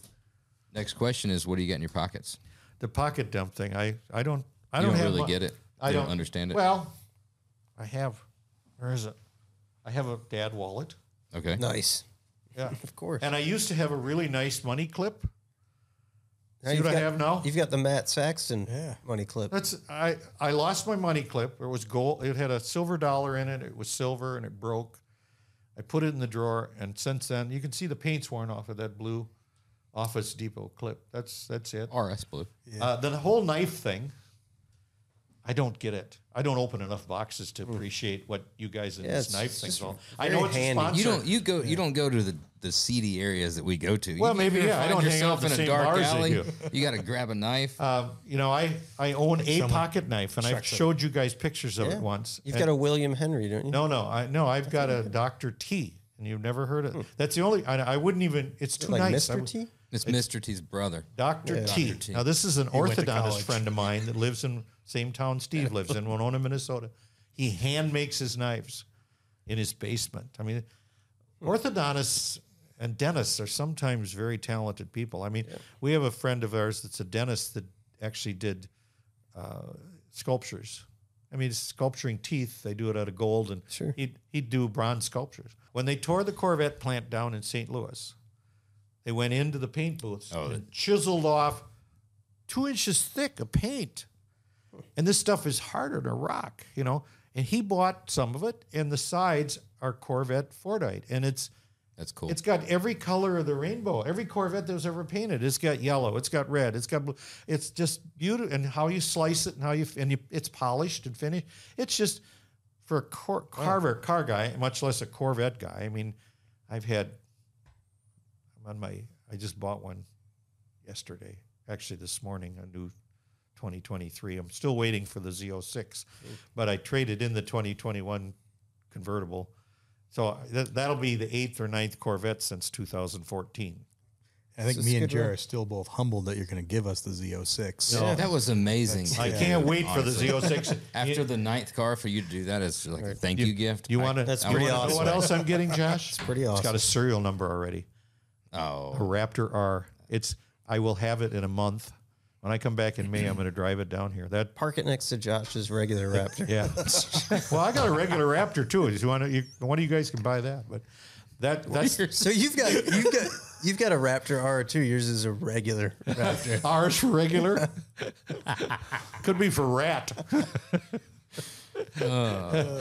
no. So anyway, it's it's kind of a neat knife, but Yeah. I, I wouldn't think of opening a box with that. I, I that's what you buy utility Yeah. knives for. But you guys must just open a lot of boxes or something. You're always flipping that thing out. like an Either that or you're going to bad places. It's adult fidget spinner. Yeah, it is. An adult fidget spinner. Just all day long, just sitting there flipping it. we can't afford a 308 GTS. So I don't have gotta that play either. with knives. I don't have, but but now you had one on one of the shows that actually is switchblade like. I mean, is that legal? I always thought that Hey. Knives that oh, pop out like that. Let's that. not be talking about what's that that's not legal, is it? You've Is got it? you have to have a Yeah, Void card. you know a guy. Yeah, I've got one too. This act, Josh actually got this for me Oh, look at this. because he's such a sweetheart. But Phil, you that's- got one of those. You have to open yours For, manually. but for somebody, do, that, but I- for somebody that's into mechanical things, I mean, that's I think what I enjoy about them. It's you got all sorts of cool fasteners. They're you It know, is. a mixture of billet stuff. al- Always neat materials, and I don't. When you're can appreciate fat the and old like me, you don't want your pockets bulging out. When you got, you guys are thin and small and athletic, and you know I think he's talking That's about all me. It's all excess baggage. Just talking about you. I'm looking at Jeremy. I don't know about the two of you. I mean, a gymnast body's got room for for knives. Well, I stopped going to the gym quite a while ago, so you know it's just kind of whatever I had is fading away. That's it. Car movie. We got a Oh, car. Oh, car movie. we We, gotta do car got, we got a couple more in there. Oh, All right. Yeah. Okay. Sorry. You have to understand how old I am. I can't even remember some of the good movies. I'm, I'll tell you right now. I my I think my favorite car movie is Ford versus Ferrari because I think it was so well done. I can really relate to it. I I remember watching this stuff on TV in the '60s. Oh wow. Okay. Now, yeah, Bullitt and some of these other shows. Would that be on Worldwide Sports or whatever? Was that I don't that know. was? I remember the, some of those clips. I mean, I'm 20 years old, 20, 21 years old. I, re, I remember the whole, vaguely remember it, but it just brought back a lot of memories. And when I got done watching that movie, I went home and I just started reading more about the whole process and the whole Peter Brock thing. You know who he is? No, You know, hmm. yeah, Jeremy, you're shaking. no, I don't. He's a phenomenal designer. He was he designed the Cobra Coupe. I mean, the car, the, the original ones that he designed that were built, not the Cobra Open sports car, Sure. but the Coupe hmm. and the aerodynamic things. They he shaved. He was also very involved in the d- design of the Stingray. Google him, Peter Brock. Just I will Google. He's 80 some years old. He's been uh, interviewed on TV a few times, but when you read about the talent this guy had, and he really was not, I don't think he was trained as a designer, uh, maybe an art school or something, but he, that car, they only made it for a short period of time and raced it because you you got to research a little bit, but I'll check it's out. the Cobra. It, it's it's the coupe with the funny back end, and the and the back end kind of comes in on the back. Aerodynamically, he was way ahead of his time, and uh, they had it in the sh- in the movie some, but uh, I mean, to be honest, with looking at that car, I don't know that I would have Googled the designer of it. I know the car, yeah. but I don't No, but would have the car is- interested in who designed it. Well, it's not the most attractive car in the world. It's really not. Right. But race wise and It was aerodynamically, it was way ahead of its time. I mean, yeah. So, anyway, It's Ford versus Ferrari. Ferrari, Favorite yeah. car movie. I think that would probably be number two or number three. It's got to be up there from at all the of them. top. Yeah. I mean, I could I could watch it three four times probably. It's It, it's probably the best produced yeah, yeah, car movie out there. I mean, it's most current. So yeah, good good. Uh, well, Fast and the Furious 14 or 15, I think, is coming out soon. So that like be I was just about to say, Yeah, but that might one that be- they did it justice and didn't ruin the car hobby in the process of right. doing it. Yeah, they did a hell of a job with it. Yeah. phenomenal movie. Well, the first what do we get? First car too, because a lot of these cars have come from that cars that you've built have come from yeah. childhood experiences or something. What- What was the first car that you? Was it the '57? I mean, we kind of touched on that. yeah, a little fifty seven bit. Chevy, but yeah. And we haven't recreated. And recreated the first it yet, hot huh? rod was the 36 Chevy pickup that we probably didn't talk about, followed by a T bucket roadster with a little 289 Ford and a four speed. That one's probably best left as a memory. The T Don't need- bucket? yeah, don't necessarily need to recreate. Hey, I've gone through, you know, T buckets, 57 Chevys, uh, Ferraris, Porsches. It's pretty diverse. I'm Big ve- car, small car, big car. What's the scariest speed wise car you've ever had or driven? T bucket has to be. Scariest, yeah. Well, no, no. The the 36 Chevy pickup that had the original straight front axle and drum brakes under the front. Yeah. No, that that was no, you know, leaf springs and It's all over the place. I put a 289 Pontiac engine in it with a four speed behind it and a some kind of vintage rear end under it. But when you'd shift quick, it would go like that. It would the front it would torque. It would, you know, the left front wheel would kind of hop. Well, oh, pre-runner oh, style. Was it? I mean, this was this was a weapon. I Was mean, that on split wishbones or was it just a just the traditional old, wishbone? old ch- chassis and and with a big Pontiac engine in it, but hmm. I had slicks on it for a while. It just probably They went bite. probably went wherever the hell it wanted to go when you stepped on the gas. Yeah, I remember one time I took it from my dad's car lot and went down the street and was trying to run it through the gears and I broke the case on the four speed transmission. I just split it wide open. Just banging gears. yeah, yeah, just dumb, dumb stuff. Had to fix it myself. I couldn't take it to a shop and have somebody else do it, you know. So Honestly, you don't see enough of this splitting the transmissions wide open and then I'm looking at your shirt at the same time. what's that? What does it say? Didn't he- Vinny, did he split a trans? explode a God, I sh- eight I thought maybe you'd give me a nice that. roadster shop shirt to wear during this interview. I, I had to stick to my Tommy Bahama flowers. you know. That yeah, he looks blew an 8, 8L9 to your 10L. Exploded it? LT4. Yeah, just He like blew the- case cracked right in half. Yeah. Yeah. Hmm. It's coming through the floor. No, No, it dropped out the bottom. Yeah. 59 Cadillac. Oh, I remember that. Yeah, I remember If, talked about that. last question. Yeah. If you had to go back in time at any point in time, what time would it be and what would you tell yourself? I don't want to go back. I I I have to honestly say, uh, it's been a great life. I've had my share of successes and a few failures along the way. Uh, uh, I'm a very lucky guy. It's just the biggest thing is at, at at my age, not that I keep talking about being so old. I'm fairly healthy. I had a stress stress echocardiogram a few months, a month or two ago, which I don't want. The one thing I don't want to have in this world is a stroke. I'm going to try to do anything I can to keep. Um, you know, I, I I don't know that I'd change anything. I yeah, I made some mistakes along the way. Like I said, I got married too young. Probably had children too young, but they're great kids. Uh, great family life. Uh, very satisfying business career. Fun hobbies. I, I- don't know what There's no right or wrong answer. there isn't a right or wrong answer, and I, you know, it, it's uh, great relationships with people. Um, I never like to argue with people. I kind of try to patch even, even if I have a disagreement. You know, I, I know during the time we were doing C1 RS, I hate to bring stuff up like this, but there were times when I, and, and it isn't that I felt you guys were in any way taking advantage of me. It just kind of got out of hand. And uh, some people probably would have gotten really mad about that. I, rem- I remember writing your father a letter and talking to him, and just I, I did not want this relationship to end and to end on a bad note. That's just kind of how I am. And I'm glad I handled it that way because it went on to become just bigger and better all the way. Uh, you know, I I care more about people and relationships than I do about try to at least material things. Um, I don't know. I just I feel quite privileged to be part of this organization and family. Well, likewise, we, And, we're, you we're know, privi- I- I've had- privileged to have you be a part of, of all your people you've had any guests, I've been to both of you gentlemen's weddings. Yeah, I know your kids' names. I was at your father's funeral. I've had the the pleasure of dining with your parents a few times and you. I just I think I know all of you pretty well and like I, like I said at the beginning, it, the last 15 years is it, it's been a good part of my life being associated with the Gerber family, the Roadster Shop, the quality of things you produce.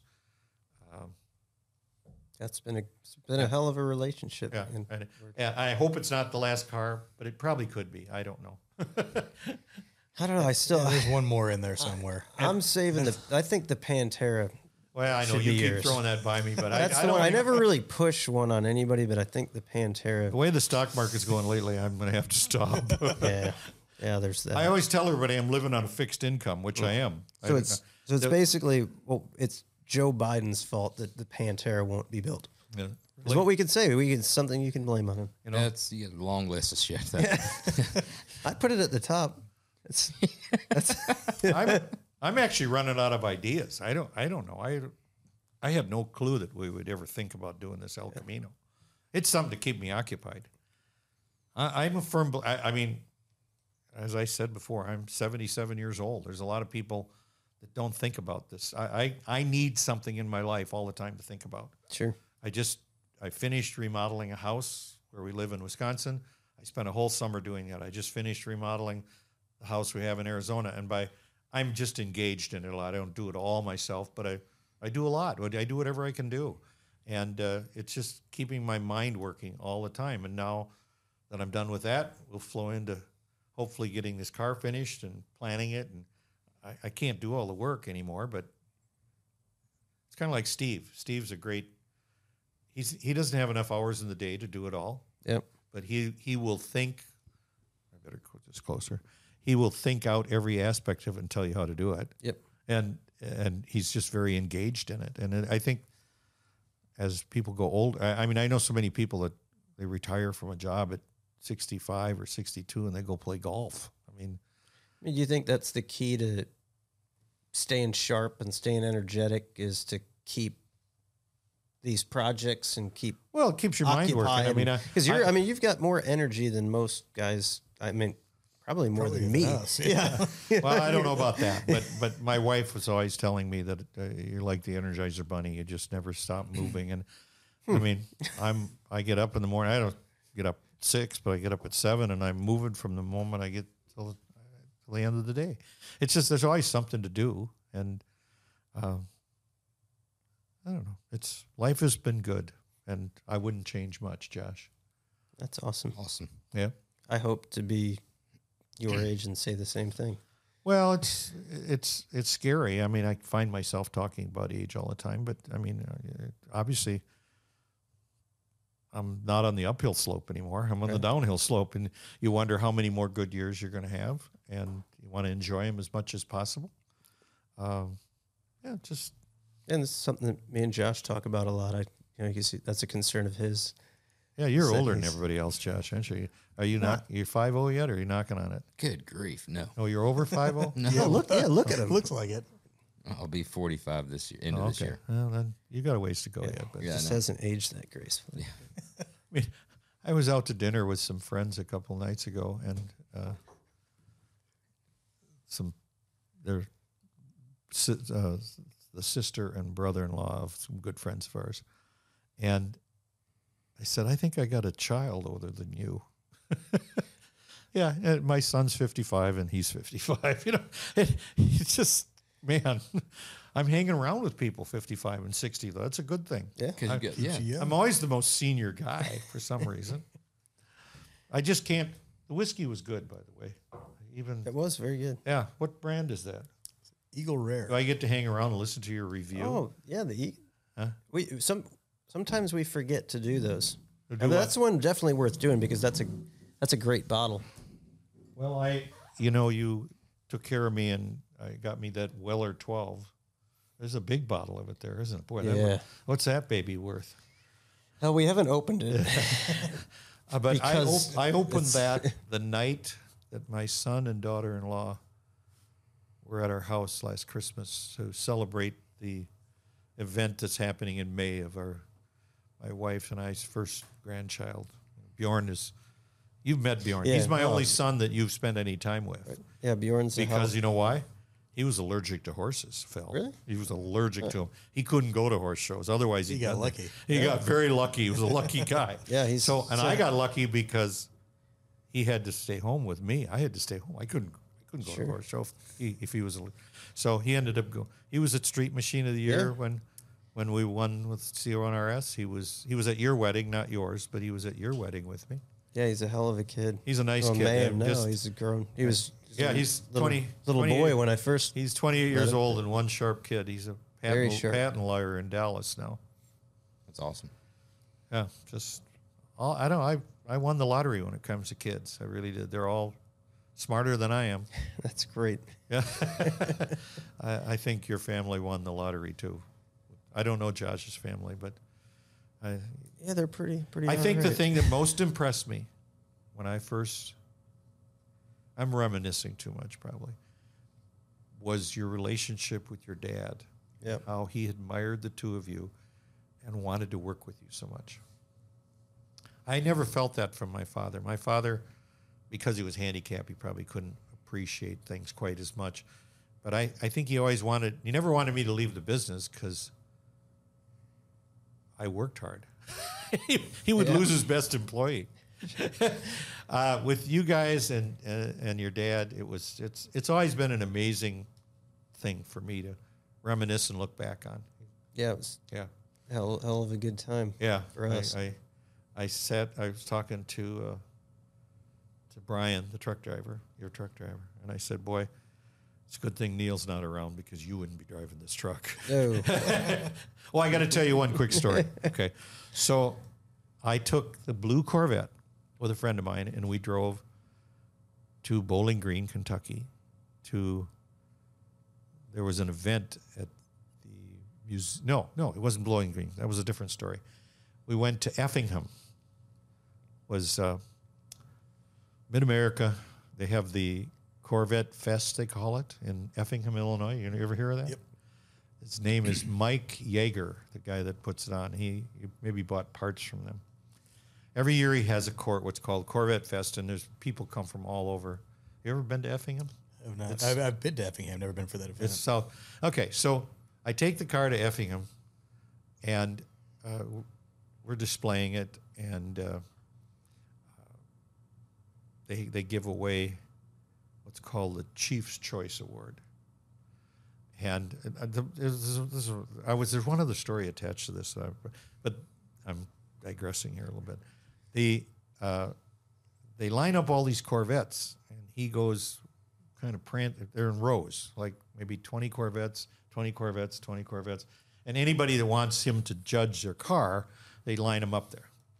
And he walks at a very brisk pace along all these cars, trying to pick what he calls the chief's choice. I wish I had a video of this because my car was like third from the last car that because he started down here back and forth, back and forth. That Corvette was sitting there, and he got to that point, and he, there was an announcer that was with him. I can't think of his name now. They're walking together, look, and all of a sudden, it's like the brakes went on. He just stopped. He's walking by these other cars as fast, and all of a sudden he looks. He makes one loop around it and goes on the rest of the way. And of course, that car ends up under the podium with a picture of him. And uh, so, anyway, but there was another Mike Yager story. Mike, yeah, you see the tow truck guy? No, no, no. Name rings. Sounds familiar. Well, he he wears a hat all the time at this. Yager, I think. Yeah. He, he started selling pushing well for Volkswagen parts, and he sells Cor. They sell a lot of Corvette stuff. I only know Chuck. I don't Yeah, know Chuck the Yeager, rest of- good the friend of rest yours, Chuck. I, we hung around back in the day. so. It's you and Chuck Yeager. I wish I could remember all the stories that I. Yeah. But, uh, anyway, yeah, but wait, the Eagle Rare. Eagle Rare, Eagle. This is Yeah. one we have not reviewed on the podcast yet. Phil busted that out, which we actually kind of overlooked, forgot about that. That's one of the it's one of the heavy hitters that are somewhat obtainable. Is this an ex, uh, expensive bottle? It's going to piss off some people because some places it's halfway un- a- attainable, and some places it is like Yeah. If you're a hunter, a bourbon hunter, you, that's when you can find it. But it's it's valuable.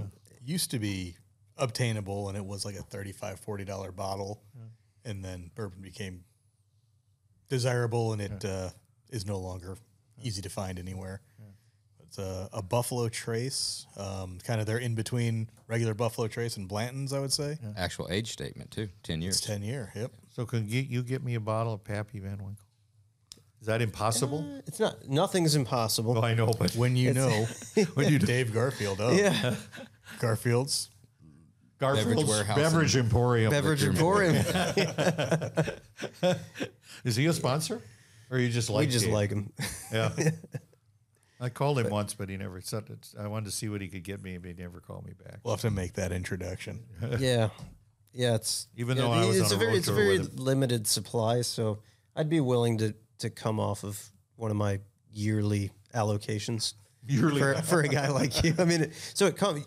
they release it once a year. Oh, they do? Mm-hmm. Yeah, right around November. That's when all your kind of big bourbon releases are. So you got to either be hunting for it or know somebody, but it's available. I mean, readily available on the secondary market if you want to pay, that kind of money for it. But you can get it any time. It's just you got to be prepared to pay for it if you want. But I'll Yeah. make sure I set a bottle aside. Well, find find one for me and just let me know what I owe you. It's, it's I, I'm not much of a drinker, you know that. You, you've got to be a bit of a drinker if- to have one of those bottles. Yeah, It's well, no, something that needs.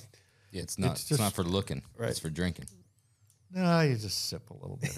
in. You got you stretch it out over time. Oh, you could do that as long as you're going to drink it. Yeah, what? The Eagle Rare though, on that's one I absolutely love.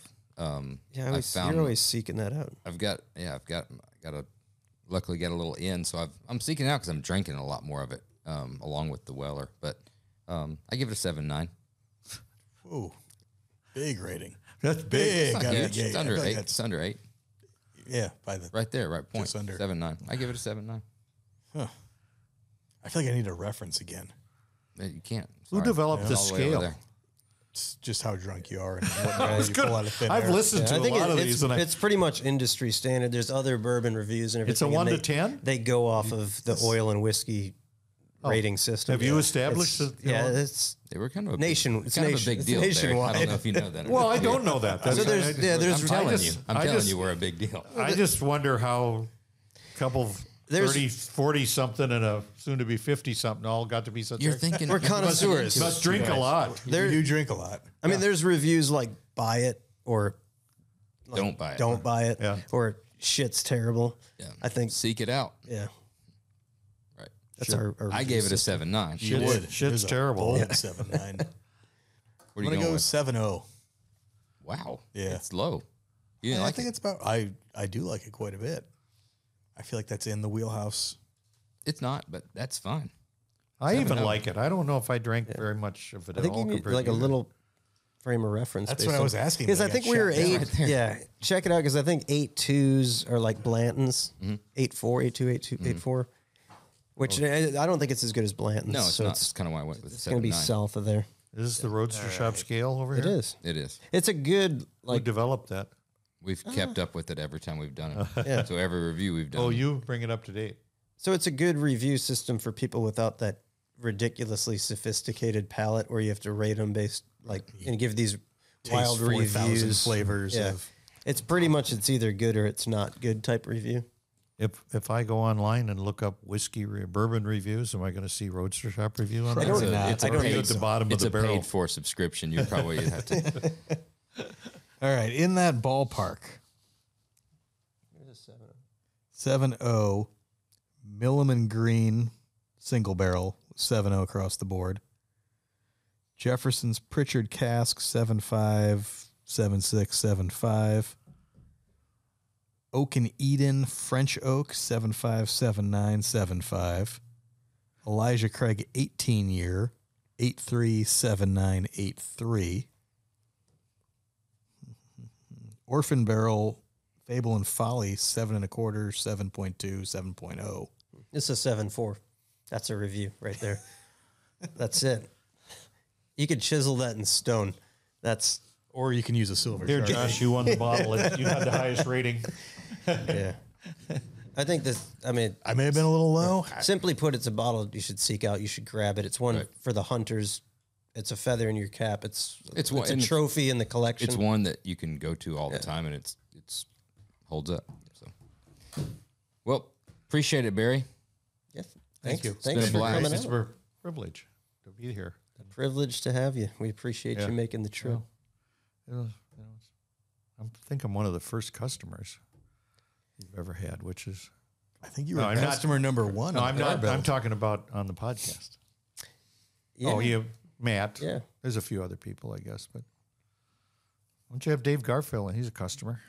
We will. We He can will. get. have- He can rip through your rating schedule for you. Dave, believe it or not, Dave's not a huge drinker. Is he? well, neither am I. You don't get high on your own supply. I think it's I always tell everybody, the rest of the people in my family drank my share of liquor, so I've never drank much. really. I, I this is kind of a new thing where I'll sip on something. I decided about three, four years ago that I, for years, I drank brandy old fashions. That's all. That's And it's- Wisconsin. Well, it's a Wisconsin thing Yeah. because only eighty percent of the brandy is consumed in Wisconsin. That's made. I think I've heard that number. And I finally started looking at myself and saying, you know, I'm getting up in age. I think I can- afford something more than just the bottom of the barrel stuff. You know, Yeah. let's start drinking some good stuff. So I don't know. Did you do you do the brandy old fashioned sweet? Isn't that A little bit, thing? yeah, but Sweet or No, I just Yeah. brandy old fashioned, or yeah, brandy old fashioned sweet. And then I use I hate drinking so much that I dump a package of sweet and low or equal in it to sweeten it up because it wasn't sweet enough. I otherwise I hmm. couldn't drink it.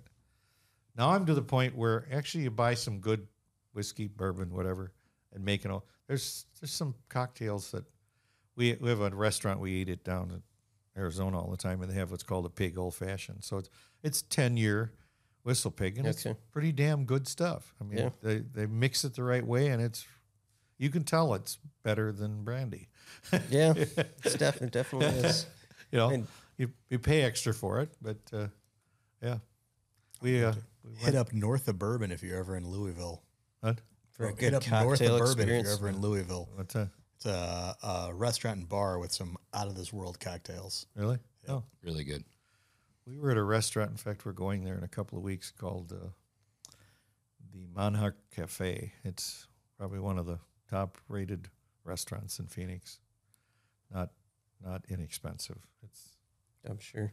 yeah, and they have a Dave Meyer. The I don't know if you've met the He's a customer first. ours. Well, no, no, Meyer. David no, no, Meyer. no. This Dave Meyer. They, this is the family that owns the truck stop, Iowa 80 truck stops. They're good friends Sure. of ours.